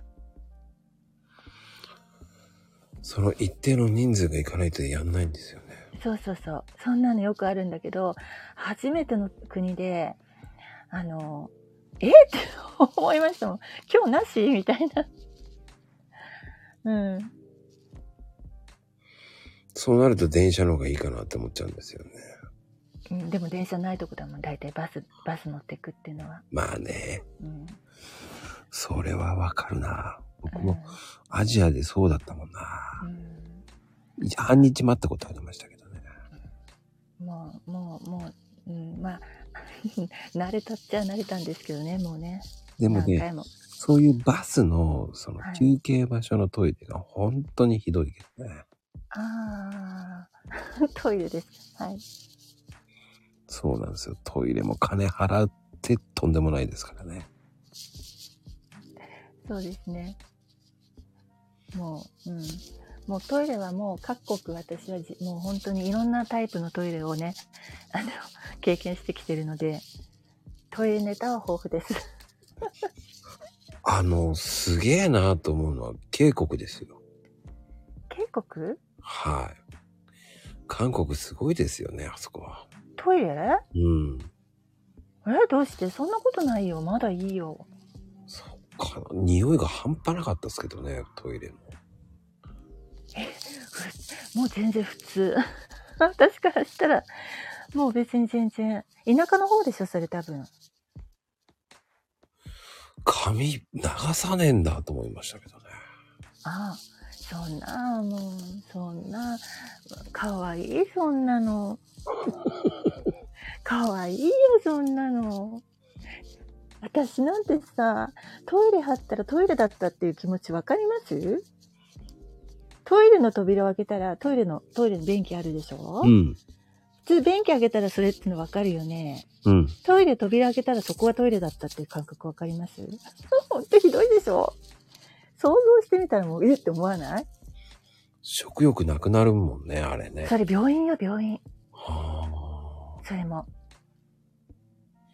もう私もう、はぁ、みたいな感じだったもん。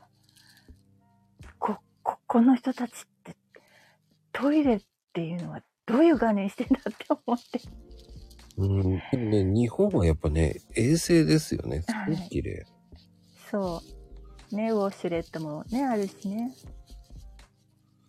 トイレは素晴らしい。日本一、日本が一番じゃないかな。うん日本以外にトイレ綺麗なとこって見たことないな。うん、私もな、まあ、高級ホテルとか、ああ、それはね。ね、そういうところだったら、あの、綺麗だと思うけれども、うん。まあ、ごくごく一般的なところでは、うん、日本はやっぱり綺麗だなと思います。髪も柔らかいし。髪は、あの、ペーパーナプキンかと思うぐらいな硬さですからね。うん、ペーパーナプキンも、ペーパーナプキンならいいんだけど、ゴムみたいなトイレットペーパーがあった国もありました。伸びるの。ああ、それは、もう、もうでも僕、自前のトイレットペーパー持ってったからな。うん、トイレットペーパーはいつも持っていく、潰して。うんバックパッカーの、はい、必需品。危ないですよね。はい。トイレットペーパー伸びるの見たことないな、俺。もうびっくりした。伸びるの。すっごくね、薪がね、ちょっとしかなくて、これでどうやってすんのかなって、すぐ終わっちゃうじゃんと思ったのね。うん。そしたらね、そのトイレット10センチでね、20センチにはなるの。伸ばすと。へえ。そうするとちょっと薄くなるの。うんゴムなの。だから伸びるの、トイレットペーパーが。すっごい厚くって。ええ。うん。なんじゃこりゃと思って。硬いけどね、もちろん。伸ばしたって硬いけど、うん。うん、伸ばさないでいたらなんか紙とは思えないような代物、う。うんん、だからこう伸ばしてゴムだゴムだって遊んでた確かにね。もういろんなとこあるから本当に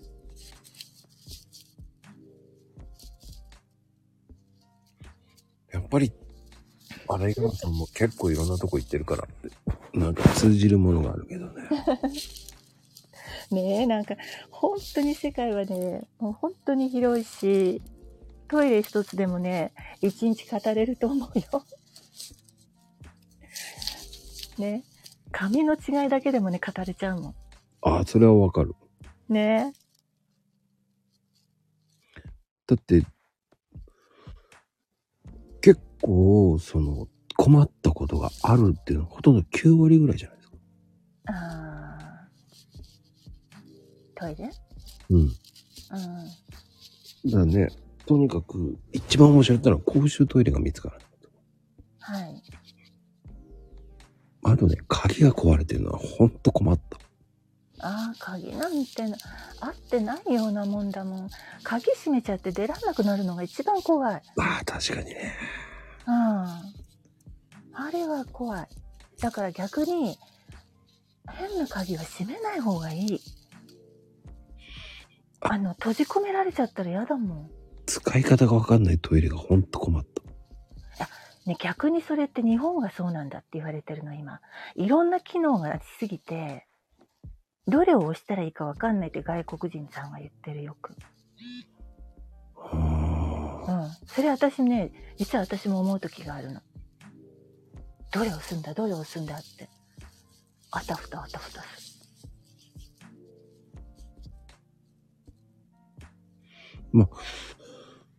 うーん、まあでもね、トイレ的にいいな、まあまあっていうのはドイツは良かったですけどね。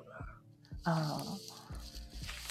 トイレ的にの、まあ、ドイツは日本と同じなので感覚的に、うん。うん、日本人間的にも割と似てるような気がする几帳面だし、はい、中国はすげえなと思いましたあね。中国は論外あの、トイレ開けたら、あの、便器だけがずらっと並んでるんですよね。うん田舎の方に行ったら昔はみんなそうだったみたいなんだけど田舎の方に行ったらまずそれがみんな残ってる穴だけしかないのね穴しかないんですよね。うん、でもってねひどいのはあのなんだろう敷居敷居ねお隣さんとの敷居あれもないの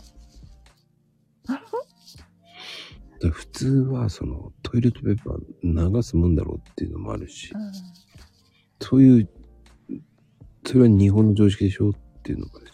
あー流し流しちゃ流しちゃいけないところの方があどうかな流しちゃいけないところは多いですねでも実際そのあのね途上国と言われてるところは基本的に紙は流してはいけないっていうルールがありますもんね詰まっちゃうからうーん。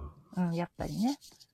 うん、だからトイレ、トイレットペーパー、ウェットティッシュは絶対持っていくもんね。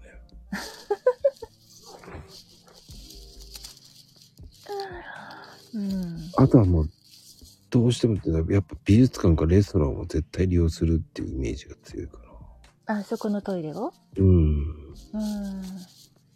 ホテルがいいですよ、ホテルのトイレが。いや、分かってるけど、だから水分飲まないようにしてますね、だから。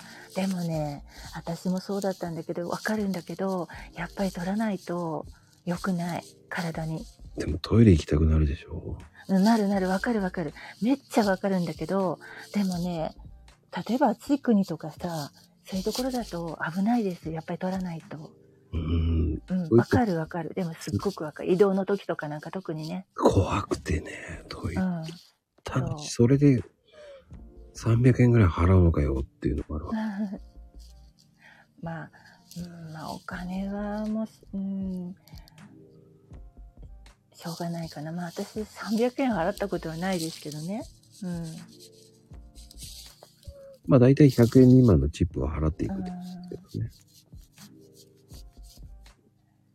なうん、あの飲まないっていうのはすごくよくわかりました私もそうでした前は、うん、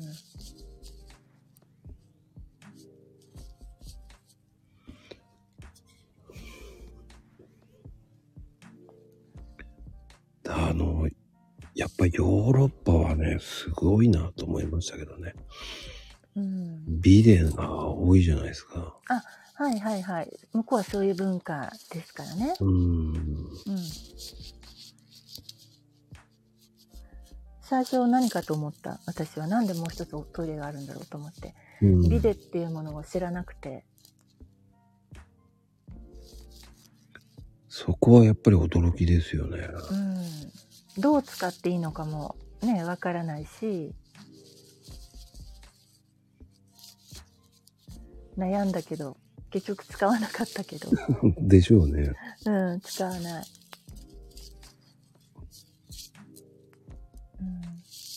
ただね、うんうん一番困ったのはマレーシアとか、はあ、何が困ったんですかあの、トイレの横に水が入ったバケツがと桶があってあ、ああああ流すよねうん。はいはいはいはいそれがね、数が多最いです初ねわかんなくて。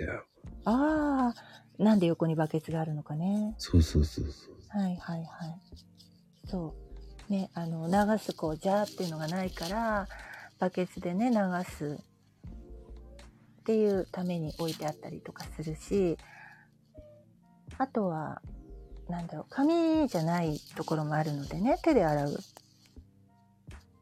お尻を洗ううん。左手でね、うん。うん、不浄の手と言われる左手で、まあ、洗うわけですよね。うんまあ、国ごとにやっぱりいろいろなね、やっぱりその、あの、まあ、文化みたいのがありますから、う。うんん。でも、手で洗うっていうのは、あ割と、あの、理にかなっていて、紙で、私たちは紙で拭くのが当たり前だけれども、紙よりも手で洗うっていう方が綺麗に落ちるんですよ。考えようによっては。うん。うん。うん。あの、どんなに変な話、汚い国って言っちゃ申し訳ないけど、トイレがね。で、手で洗う国だとした場合、必ず、どんなに汚いところでも、石鹸は置いてあるんですよ。ああ、置いてあった。でしょうん。どんなにね、ちょっと、あらみたいなところでも、石鹸だけは置いてあるの。だからやっぱり、ちゃんとね、洗うってことは、根付は根付いてるっていうか大切なことを、やっぱり手でね、やっぱりその、ね、ばい菌じゃないですか、大腸菌じゃないですか、言ってしまったら、手についたもの。うん。でも、すごくだから丁寧に洗いますよ、そういう国の方。だから、アジアってうんトイレットペーパー流す文化がないから、そうです、そうです。未だにそのゴミ箱に捨てる人が多い。だかはい。そうですね。うん。らすごいですよね、うん、匂いが。本当にはい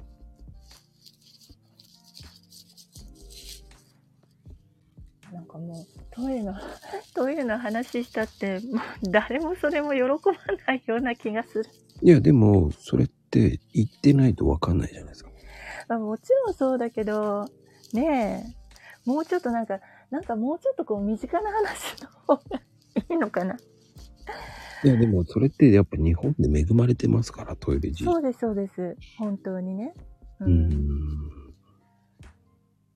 だから、うん、まあ私は思いますよ。あの、やっぱり一度出たことない人は、どんな形でもいいのでね、一度やっぱりこう、外の世界というか、国を体験してもらいたいなと、私は常々思ってるんですね。行けばわかるフランス、イタリアなんて、便座がないじゃないですか。うん。いろんなことのなんか違いっていうのを、例えば出ることによって日本を知ることができるので、あの、その国のことを知るということよりも、いかに日本がこういうところで恵まれているとか、うん、うん。いいところとか、または逆に悪いところとか、そういうのを出ることによってわかるんですよ、やっぱり。だから、あの、こう、ツアーでも何でもいいのでね、あの、出てもらいたいなっていうのは私はいつも思ってます。うん。まあ、海外でね、絶対に、その、うもう絶対に困ることっていうのはもう、はい。ほとんどトイレですからね。うん。まあ、生理現象なのでね、誰もが、あの、ね、するものなのでね。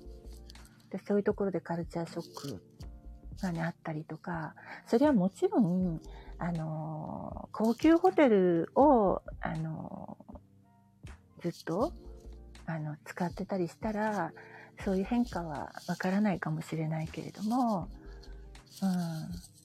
うん。その中でもなんかちょいちょい、例えば街に出た時とか、うん。ね、あの、何かこう、まあ、不便な、うん、こととかも起きるでしょうから、うんそういうところでもまた感じるものもあると思うし、うん。うんうんうんまあ、とにかくいろんなことが、あの、日本との違いっていうものが、もう随所のところで見られるので、もう本当にぜひ、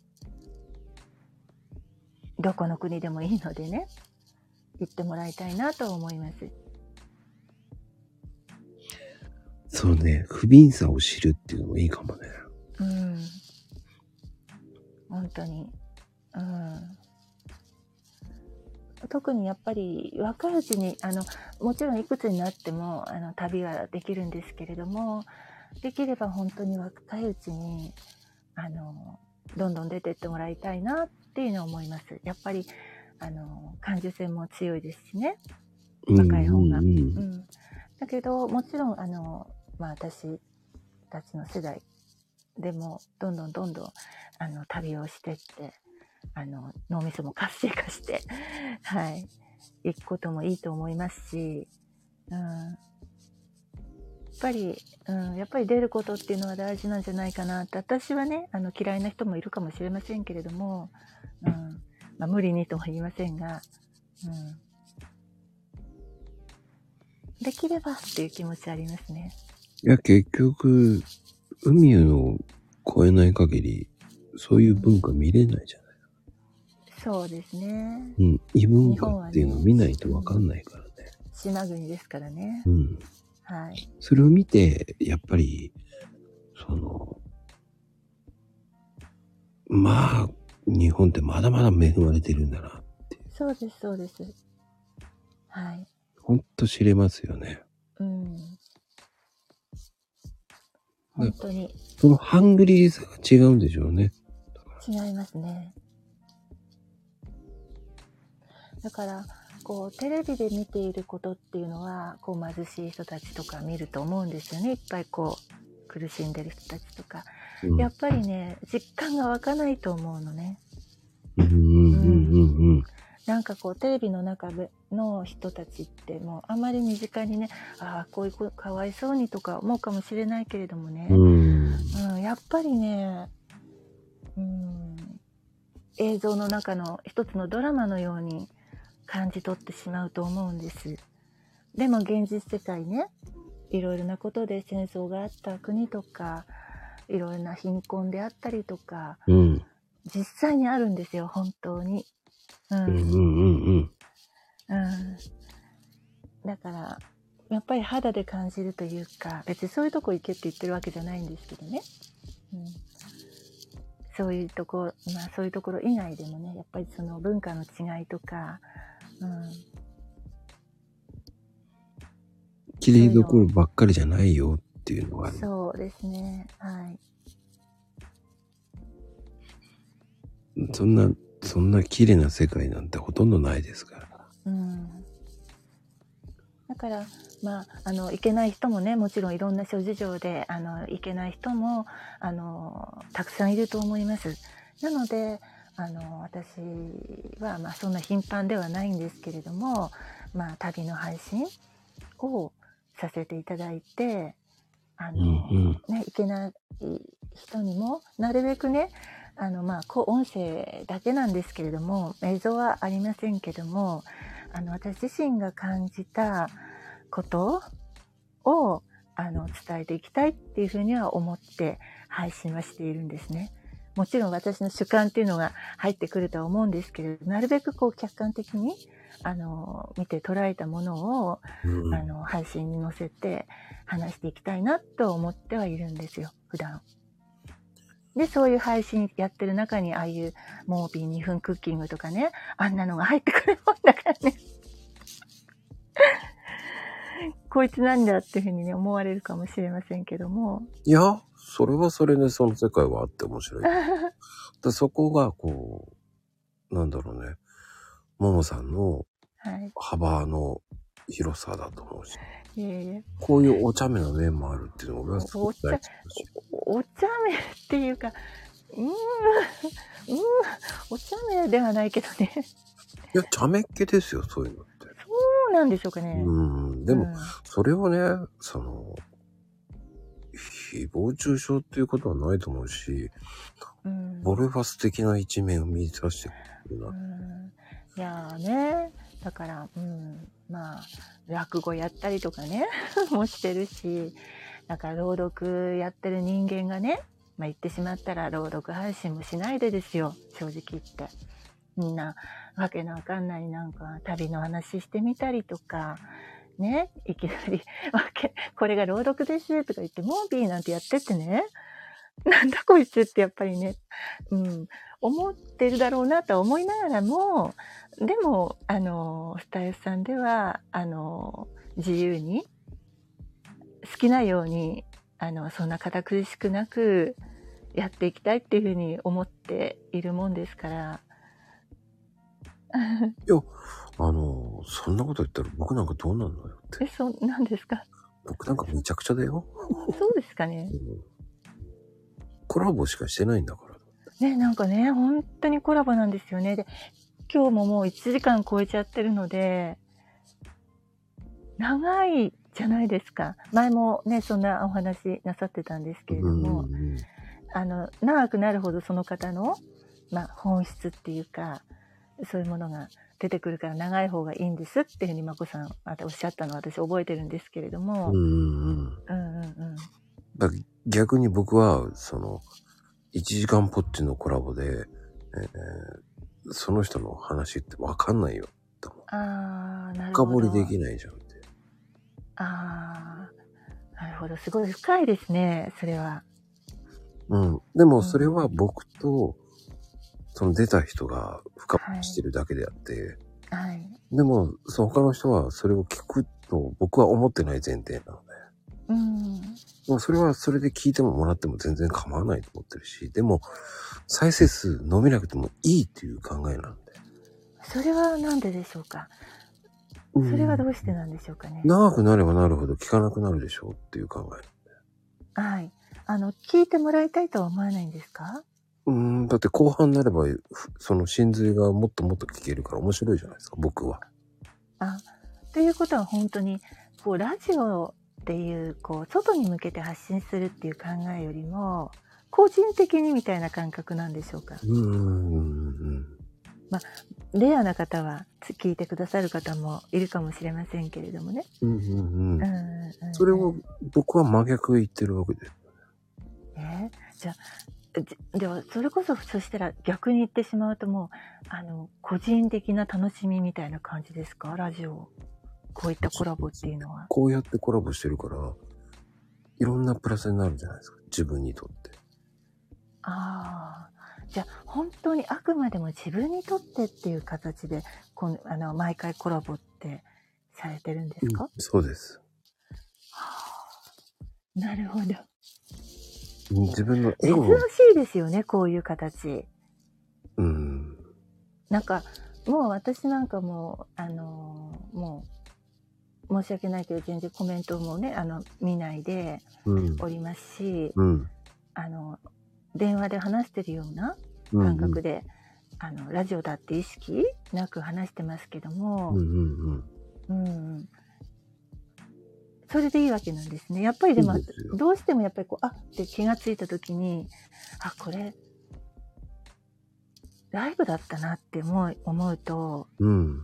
うんいいのかなってやっぱりちょっとよぎる時はあるんですよ。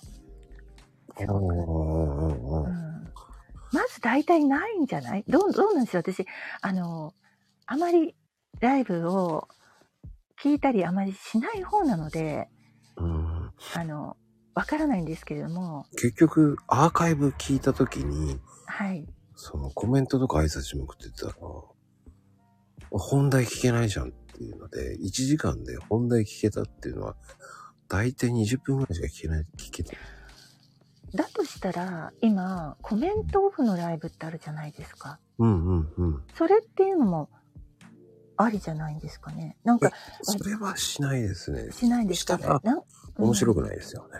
こういうそう面白いコメントしてくれる人が、ああ来てる人もいるんですけど、その聞いてる人もいる。ただ、その、うん、なんだろうね。わがままなんです よ。面白いコメントもしてくれれば面白いなっていう。そこで、ううんん。ただそういう、たまにちゃんと相づちしてくれてる人がいるってなると、聞いてる人がいる。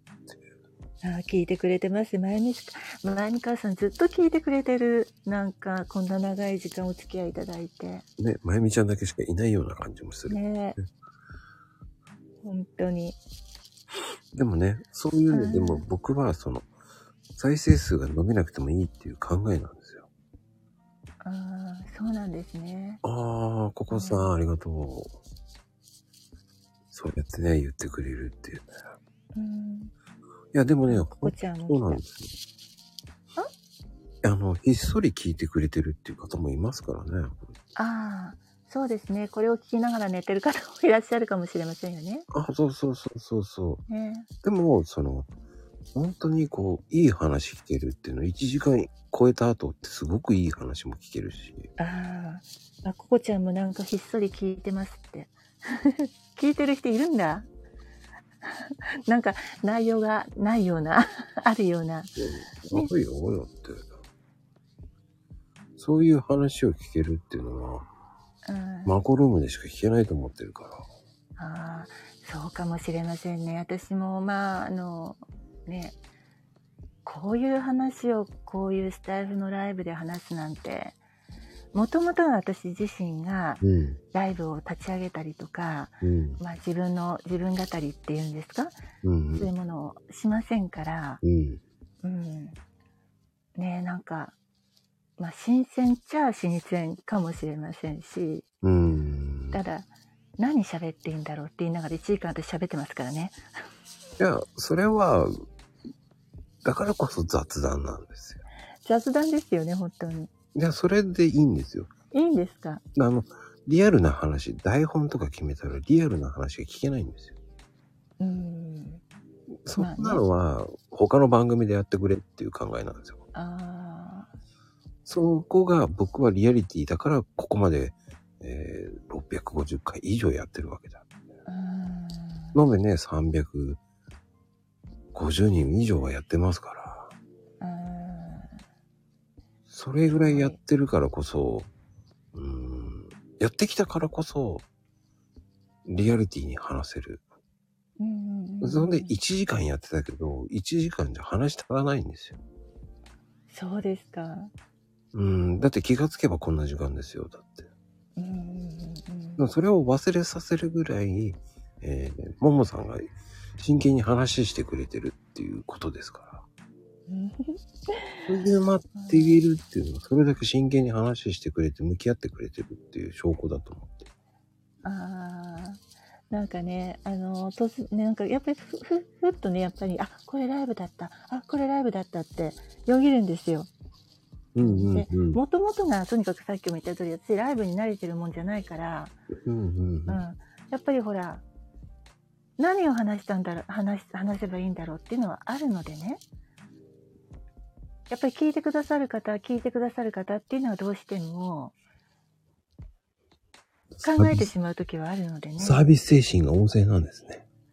そうなのかしらそんそんなつもりはないよそんなつもりは全くないけれども、うん、やっぱり聞いてくださってる方もゼロではないじゃないですかこうやって来てくださってる方もいるわけだから。うんうんううん。だったらなんかもうちょっとなんかこう気の利気の利いたことじゃないけどね、うん、なんかこうね話せたらいいなっていうふうにやっぱ思いますよ。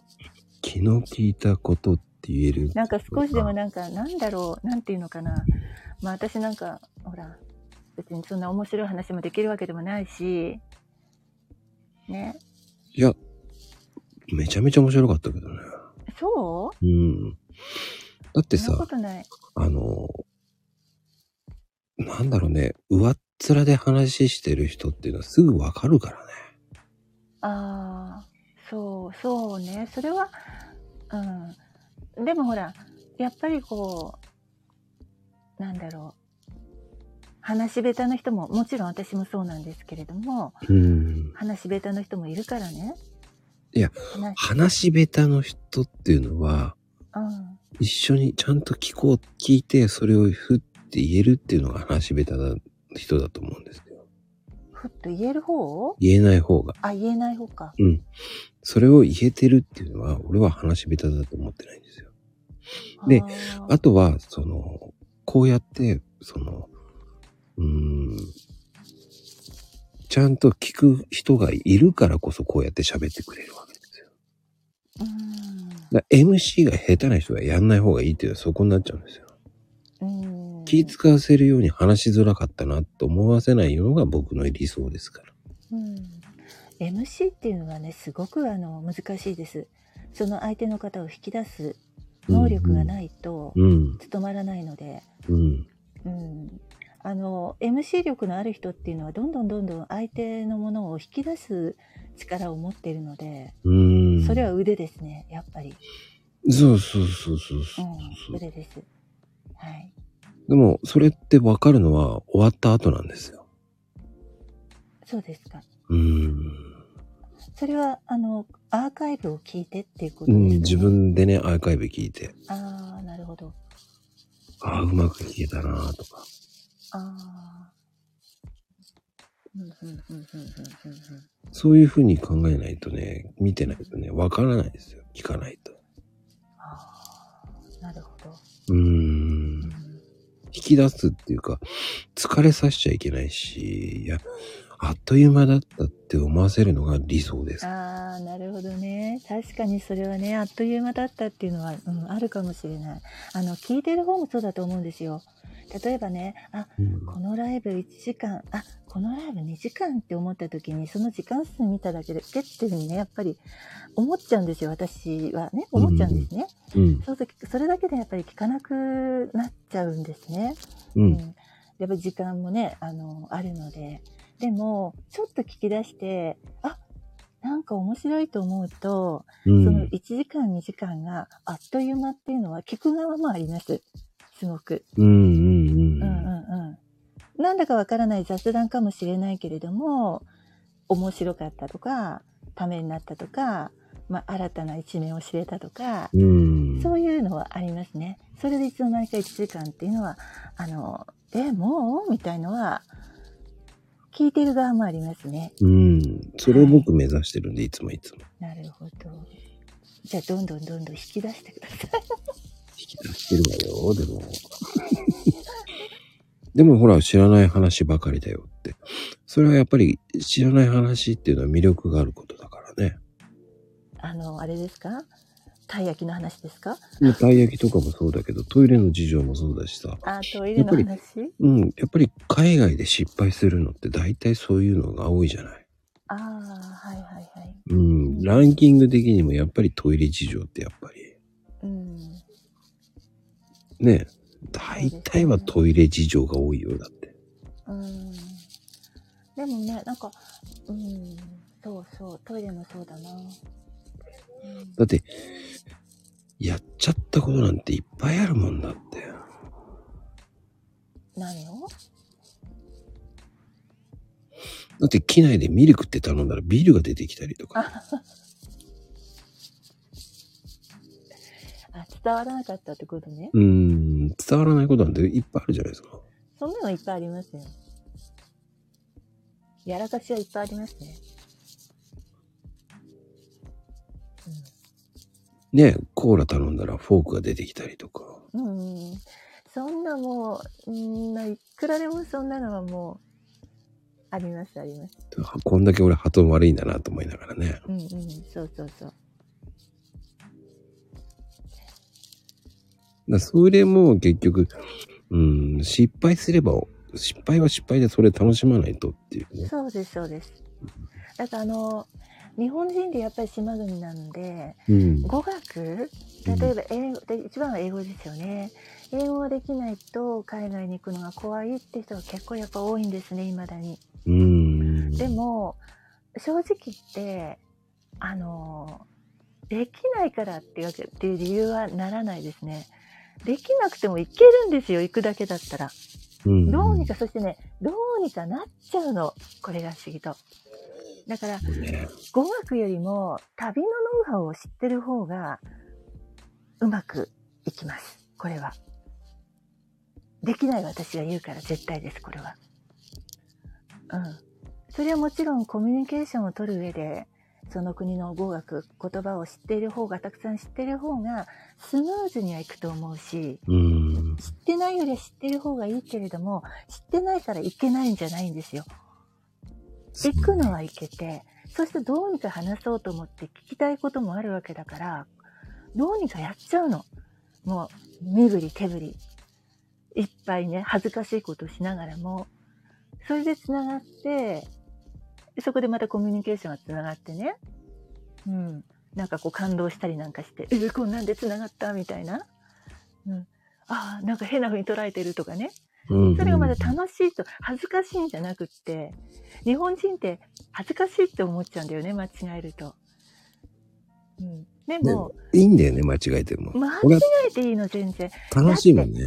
うん。だって、英語だってね、例えばインドとかだって、本当にめちゃくちゃだよ、あの、語順なんて言ってるの。私たちがこう、学校で習ってきたね、もう本当にこう、きちんきちんと言って、あが抜けた、ざが抜けた、なんだかんだとか、あと、ね、文法違ったとかなんて、もうぐっちゃぐっちゃで言ってんの。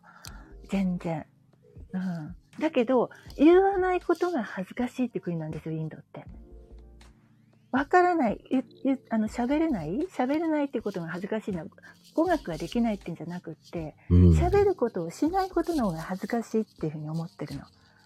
だからめちゃくちゃであったって、なんだって堂々としてる、すごく。あれは素晴らしいと思うし、その考えって。そこはやっぱり日本人は、かっこつける。すっごいかっこつける。うん。そんなんじゃなくてもいいって私は思った。海外に行ってて。そうね。うん。別に英語圏ばっかり行ってるわけじゃないじゃないですか。うん。英語なんかつ逆にね英語がつながらないこの間モンゴルそうでしたけれどもモンゴルは英語なんか通用しませんなるとどうするかってモンゴル語じゃないですか言ってしまったらうん。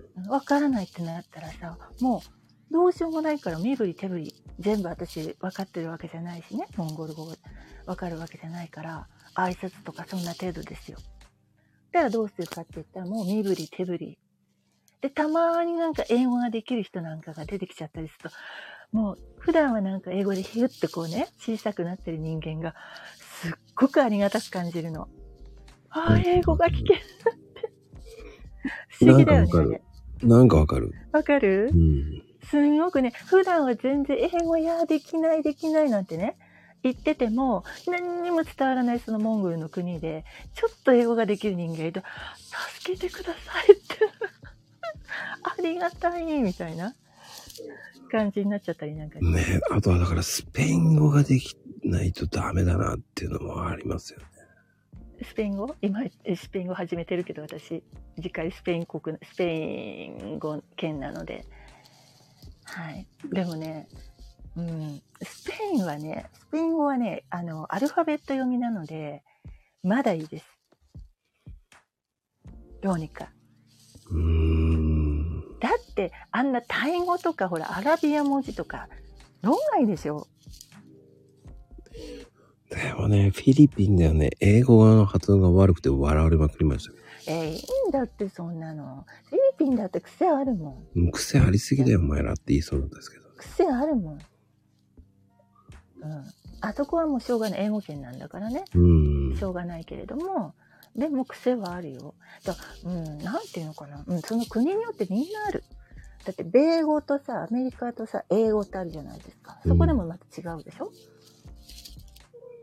うーん。うん、米語って本当にこう舌をまくるような感じの、まあ、単語もほらなんていうのみんな違う部分もあるしね、うん、だからみんな違うのねあと鉛オーストラリアだったら、えーオーストラリアの英語なんてやっぱり鉛映画赤うんうんうんうグん。ッデイがグッダイじゃないですか。だから、そういうのやっぱり鉛があったりとか、するし、みんななんかもうみんな違ってみんないいみたいな感じ。 もうなんか細かいこと考えない。でも、どちらかというと、オーストラリア英語っていうのはイギリス語ベースじゃないですか。そうです、そうです。オーストラリアそうです。だから、ちょっとスラングの方言があるから。うん、あ方言ありますね。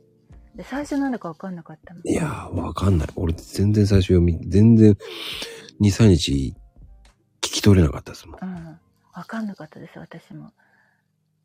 本当に、もう困りましたね。どうしよう。私、働きに行ったんで、オーストラリア。だから、困った、本当に。私、やっていけんのかしらと思う思いましたもん。だって、あの、ファイヤーって伸ばすの、ファイヤーって切っちゃうわけじゃないですか。うん。んフライヤーと思ったら、火のことをフライ、あ、止めんだと思いながらね。うん。ねだから、うん。もう、その国によっても、そうんの英語を一つとっても、あの、みんなやっぱりこうね、あの、違うのでね。だから、まあ、本当にペラペラな人はね、あの、英語ペラペラな方は、どんなにこう、ちょっとなまってても、ちゃんとね、あの、わかると思うんです。でも、やっぱりこう、にわかみたいなぐらいの程度の英語能力だとね、やっぱりちょっとこう、スラングになったりとか、あの、違ったりすると、え、えってなっちゃうの。 うーん。うん、あの本当にできる方っていうのはねちゃんとねああこう言ってんだろうなっていうのがきっとお分かりになるんだと思うんです。はいでもね、にわかのね、人間からするとね、ちょっとしたことではね、もう、えー、えー、って なっちゃうんですよ。うん。でも、できなくてもいけるから。なんか面白いですよね。うんだって、マックもなんか違う呼び方しますよね。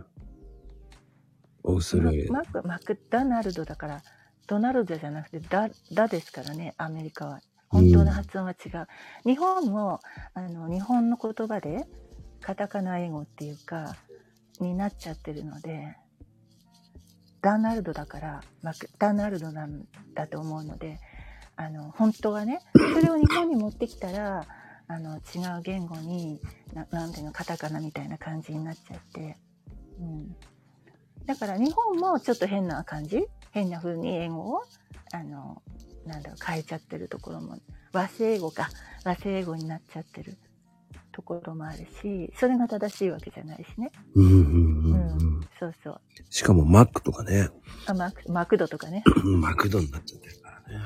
そうそうそうそうそう。マックとかマクドなんて言ってもあのわかんないから向こうで。マクドどこだよって言ってたおばさんがいましたけ どね。おいおい、通じるわけねえだろ、と思いながら。そうそうそう。そして、一生懸命ハンバーガー、ハンバーガーってずっと言ってたけど、うんそれでハンバーグレストラン連れて行かれてたけどね。おかしかったけどね。でもね、あいいいいいいんですよ。あのこうとにかくあのなんだろう。私はすごく大事なのはうん。言葉ではないって私思ってるので、うん。あの行くこと、そこに行こうと思う気持ちうん。私はそういう方をはすば素晴らしいと思ってます実際にトライするっていうか、そうです体験すあるののかうな。んそうそうあの言葉ができなくってもそうやって向こう行ってもう日本語をバンバン言ったとしてもまああ片言であったとしてもうん。行こうと思う気持ち外に出ようと思う気持ちそれは素晴らしいことだと私は思ってるので。願わくば行ったら、まあ、その国のやっぱり合にし入れば合に従えうんっていうのがあるので、やっぱりそこはねちょっとやっぱり日本人丸出しでさやっぱり日本向こうのねやっぱりルールっていうものがあるからそれを知らないで行っちゃうと土足で行くようなもんだからちょっとだけやっぱり勉あ強のしてその国のことは勉強してそれが言葉だと私思ってないんですね。宗教とかうん。歴史ですね簡単な。やっぱり宗教大事になってくるので、そうね。どういう宗教の国なんだろうかとか、日本より宗教すごいですから。あります。ルーマナーみたいな、そあの、あるので、あの、それを、やっぱり最低でいいのでね、そういうことだけをやっぱり、こう、あの、知っていってほしい。例えば、こう、スープとかも日本人って、あの、ズルズルとかって音立てるでしょすっごく嫌がるんだよね、やっぱりね。マナー違反っていうか、悪い気持ちが悪いというか。うん。だから、そういう国もあるっていうことを、やっぱり、あの、すべてでなくても、多少は、やっぱり、あの、向こうの国に行くのだったら、あの、少しは仕入れて、あの、まあ、訪問させていただくぐらいの気持ちでね、観光させていただくぐらいの気持ちで行った方がうん。いいのかなっていうふうに私は思います。うん。うん、だから語学ができないとかできるとかではない。行こうと思う気持ち、意外とジェスチャーで通じるんだよ。通じちゃうんです。でもね、もっと行っちゃうと、それができちゃうのを知ってしまうと、今度語学が、あの、 遅れちゃうので、 あんまり推奨は本当はしたくないんですけど僕ねは。フランスで CCC つって言ってトイレのジェスチャーしたら教えてくれましたけ ど。 だから、万国共通なんですよ、そういうものっていうのは。だから、うん。ただそね、れさはすがに、チャック落とす、下ろすふりして、 ノーノーノーノーって言われた時に笑ったけどね、 下ろすかいって思いながら。 でも、ね、だから、もう、あの、どうにかなるんですよ。どうにかなる。だからね、なる。本当に、その、どうにかなる根性でいけば、うん。そうすると人生もどうにかなるんだよねなる。って思ってほしいんですよね。そなんでもこう何かに詰まった時はどうにかなるって思っう。なるんでたら、す。うなるんだもんね。ん。なるの。だからそれが海外だろうが人生の中でもどうにかなるんだよ、なるの。それがそれを日本じゃなくて日本にいるから分かんないことがあるけうど、ん。海外に行けばそれがもっと分かるからわかる。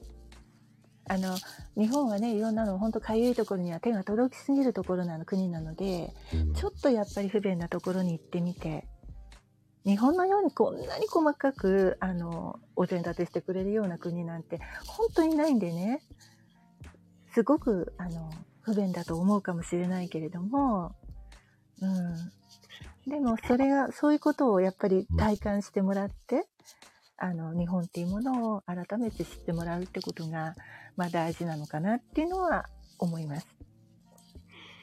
はい。当たり前のことが当たり前じゃないからねはい。日本で考える当たり前が当たり前ではないということですね。それでも今日本でもう当たり前じゃなくなってきてますからねどういうことがいろんなことがこれはできるだろうとかこれだけ説明してもできるだろうっていうのがないですからねうーんだから読んでない人も結構多いっていうことうーんでも、あの、結局は昔の本をしっかり読んでる人って今こうなる状態って分かってたわけですよね。うーんだって、YouTube っていう、その、ものがね、改正問題がはっきりすれば、YouTube は流行るもんだっていうのが分かっちゃうわけ。うーん結局は、文章であんだけか書いたってなんで読まないのと思うこともいっぱいあるわけじゃないですか。うーん読まない人がほとんどなわけですよ。うーんテレビとか動画で今勉強しちゃうっていう時代になってきちゃった。はいいかに、その、読まないっていうのが多かったのかなっていう。うーんだからツイッターって理にかなってるんじゃないの ?X って。あそれが限界なんですよね。やっぱ読めるうちに限ーうー界っんて。文字をあれなのかなやっぱりめんどくさいのかな読む習慣がなさすぎる。うんまあそうねまあまあどうなんでしょうね本とかも今はあの、まあ、今こう電子の本になって Kindle とかね、うんうんうん。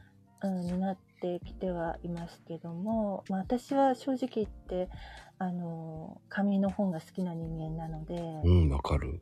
うん、私は、うん、やっぱり紙の本を持ち歩いちゃうんですよね。うんうん、でどもうして活字離れはやっぱり、うん、あるかなどうかなあるかなやっぱあるな昔に比べてそれはまあ私の場合は目がねちょっと老眼で見えなくなったとかっていうのがきっかけなんだけど活字離れしちゃったのは。昔はすっごい活字が好きでね、活字中毒で、もうなんかないといられなかった時代があったんですよ。うんうんでもね、老眼になっちゃって、やっぱり見えなくなっちゃってから、ぐっとやっぱり読ま読まなくなっちゃった。うん うん。。はずきルーペがあってもダメですか。はずきルーペはね、鬱陶しい。こうやって追っていくのが。ああ。こう、大きいんだけど、なんだろう、違和感がある。で、もともと私はメガネをかけていないんですね、今も。うんうんうん。で、じゃあなんでと思って、手術してるんですよね。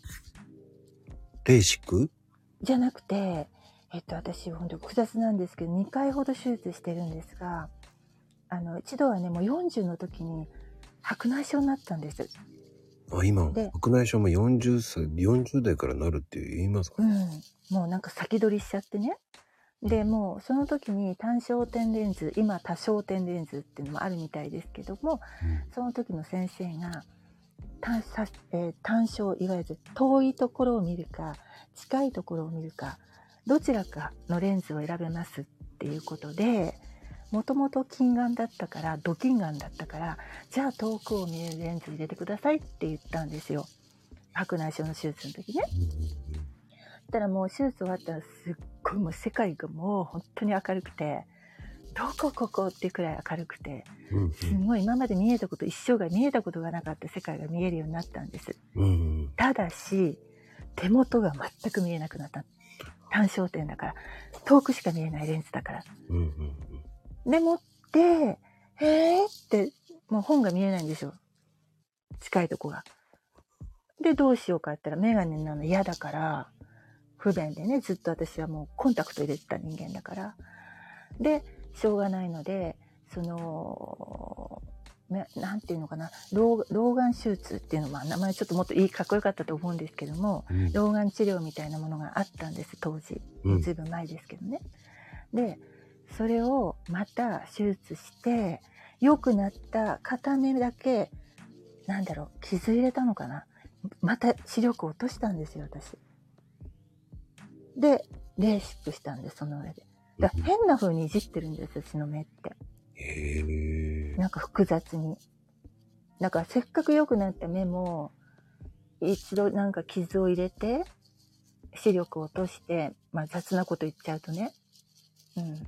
なんかそんなことして、でまた眼内レンズっていう、その、あの、手元が見えるレンズも入れて、っていうことをね、ちょっとね、いろいろ私は実は目をいじいっぱいいじっちゃってるもんですから、で、うまくいけばよかったんだけど、まあ、とりあえずは今も、普段では目は、メガネはかけてはいないんですけど、うんでももう、あの、手元とか、台本読むときはメガネがないとダメですね。もう諦めました。はい。でもっともっと医学、あの、今はね、進歩していると思うので、そういうのもね、老眼のその治療も良くなってるとは思うんですけれども、うんやっぱりね、目は怖い、手術、いじるの。僕は一回もまだないんですよね。うん、あの、あの、あのね、どんどんどんどん進化してるので、本当に安全性が、レーシックも、本当に何十年前からあるけれども、やっぱりこう、被害っていうのもね、やっぱりあるんですよね。うで、んそのパーセンテージも、だんだんだんだん年々、あの、低くはなってきてると思います。だから、あの、本当に安全性が確立してから、でも、遅くはないのかなとも思うし、まあうん今どれくらい良くなったのかちょっと私わかりませんけれども、うん。うん、ちおょかっげとさま先取りしちゃったんですね、私はちょっあと。ーそっか。僕おかげさまで、目も悪くなってない。あの、禁止ですか何も全然平気です。ああ、でもね、どんどん年を取ってくればしょうがないですよ、それは。で、老眼とかも全然、ね、さっき過ぎたら気をつけろって言われて、うん全然平気ですね。うんあいい の人はね、片っぽが良くて片っぽが悪い人って老害になりにくいですうん片そうではないですか片一方も、うん両方とも顔だけ悪いん で、そこ行く。顔だけはね、悪いから、だから、うんうんメガネが平気なの。なあだからまあ、ね、今もメガネはすごくファッションもあるので、ね、いろんなあの、ね、割と安くも、ね、あのなってるしメガネ自体も。だからこうねあの別に1個だけじゃなくて洋服のようにね2個3個っていう感じで楽しんでかけてらっしゃる方もいるしだからあまり本当は ねあのあんまりいじるのはどうかななんていうふうには思いますね。うんって私は経験者として語ってます。 うん、全然、おかげさまでそういうことないんだよね。うん、いいですね。あのう、んない方がいいと思います。はい。やっぱり、うんまあでも、見えるものが見えなくなるって本当不便ですから不ね。便ですよ。私は小さい頃からもうあの悪かったので、目はね。うんだから、あの、目がよく見えるっていうのはわからないので、裸眼で。うん。うん、だからその白内障の手術をした時のあの世界っていうのは今までが黄色い世界だったんですよ正直薄い黄色い世界だったのが手術終わって目を開けた時に薄いブルーの世界になってたのああ、なんかいいな。いい世界ですね。すごかったなんかもうね世の中こんなに綺麗に見えるんだってね本当に感激しましたで片っぽずつやるもんだから片っぽはまだ黄色いのだから違いがあるのねこっち黄色くてこっち薄いブルーうん。みずみずしい感じ本当にお嬉しかったあの時は見えるってこんなにいいんだってもうあの時いくつだろう40か40の時に初めて思いました見えるってこんなに幸せなんだって、うー。うんん、だから見えてる人いいなって思いましたよ気をつけなきゃな。悪くならないようにしないと。そう悪くならないようにしてくださいね本当にだからスマホのブルーライトとかねパソコンとかねそういうのも良くないって言いますから現代人はやっぱりね集中してしまうのでそこは本当にあの注意してほしいなとは思いますそっか、気をつけよう。ねえ、もう本当に、皆さんもね、えーしっかり聞いてるからコメント止まっちゃったねって感あすいませんもうそろそろじゃああのもう2時間超えましたんでじ。なんでその2時間超えたから私はお役ごめんっていうかい、やそうそうそうじゃなくてねちょっと長いからいくらなんでもちょっと2時間超えなんてでもね、すごくいい、こう、すごく面白い2時間だった。そうですか。そうですか。なんかめちゃくちゃでしたけどね。あちこち、あの、飛びましたけど。いや、それがまた、マコルームの良さですよ。ね。まあこんなんでいいんであれば。うんね、今、今起きたのこんばんはって。 今起きたのかな一ね。すいませんね、あの、なんか。 まあ、私がこの、あの、スタイフにおいて、こんなにこう、自分のことを話すことは、まずはない、ないです。もうこれから先も多分。はい。いやー、でも、そう言って2回も出てまただってね、また次。もうないいですよ。もうネタ切れですからね。もういいですよ。 いや、ネタ切れなんてないよ。ネタ切れ、ネタない、もうネタない。いや、いあの、そう言って皆さんね、出てるん ですよ。まあ雑談なんでね、全然いいんですよ、気にしない。あーね、最近の出来事とかね。そうそうそう、そんなのもあるしうん、料理のお話だってできるし、なんだってあるんですよ。うんだって、や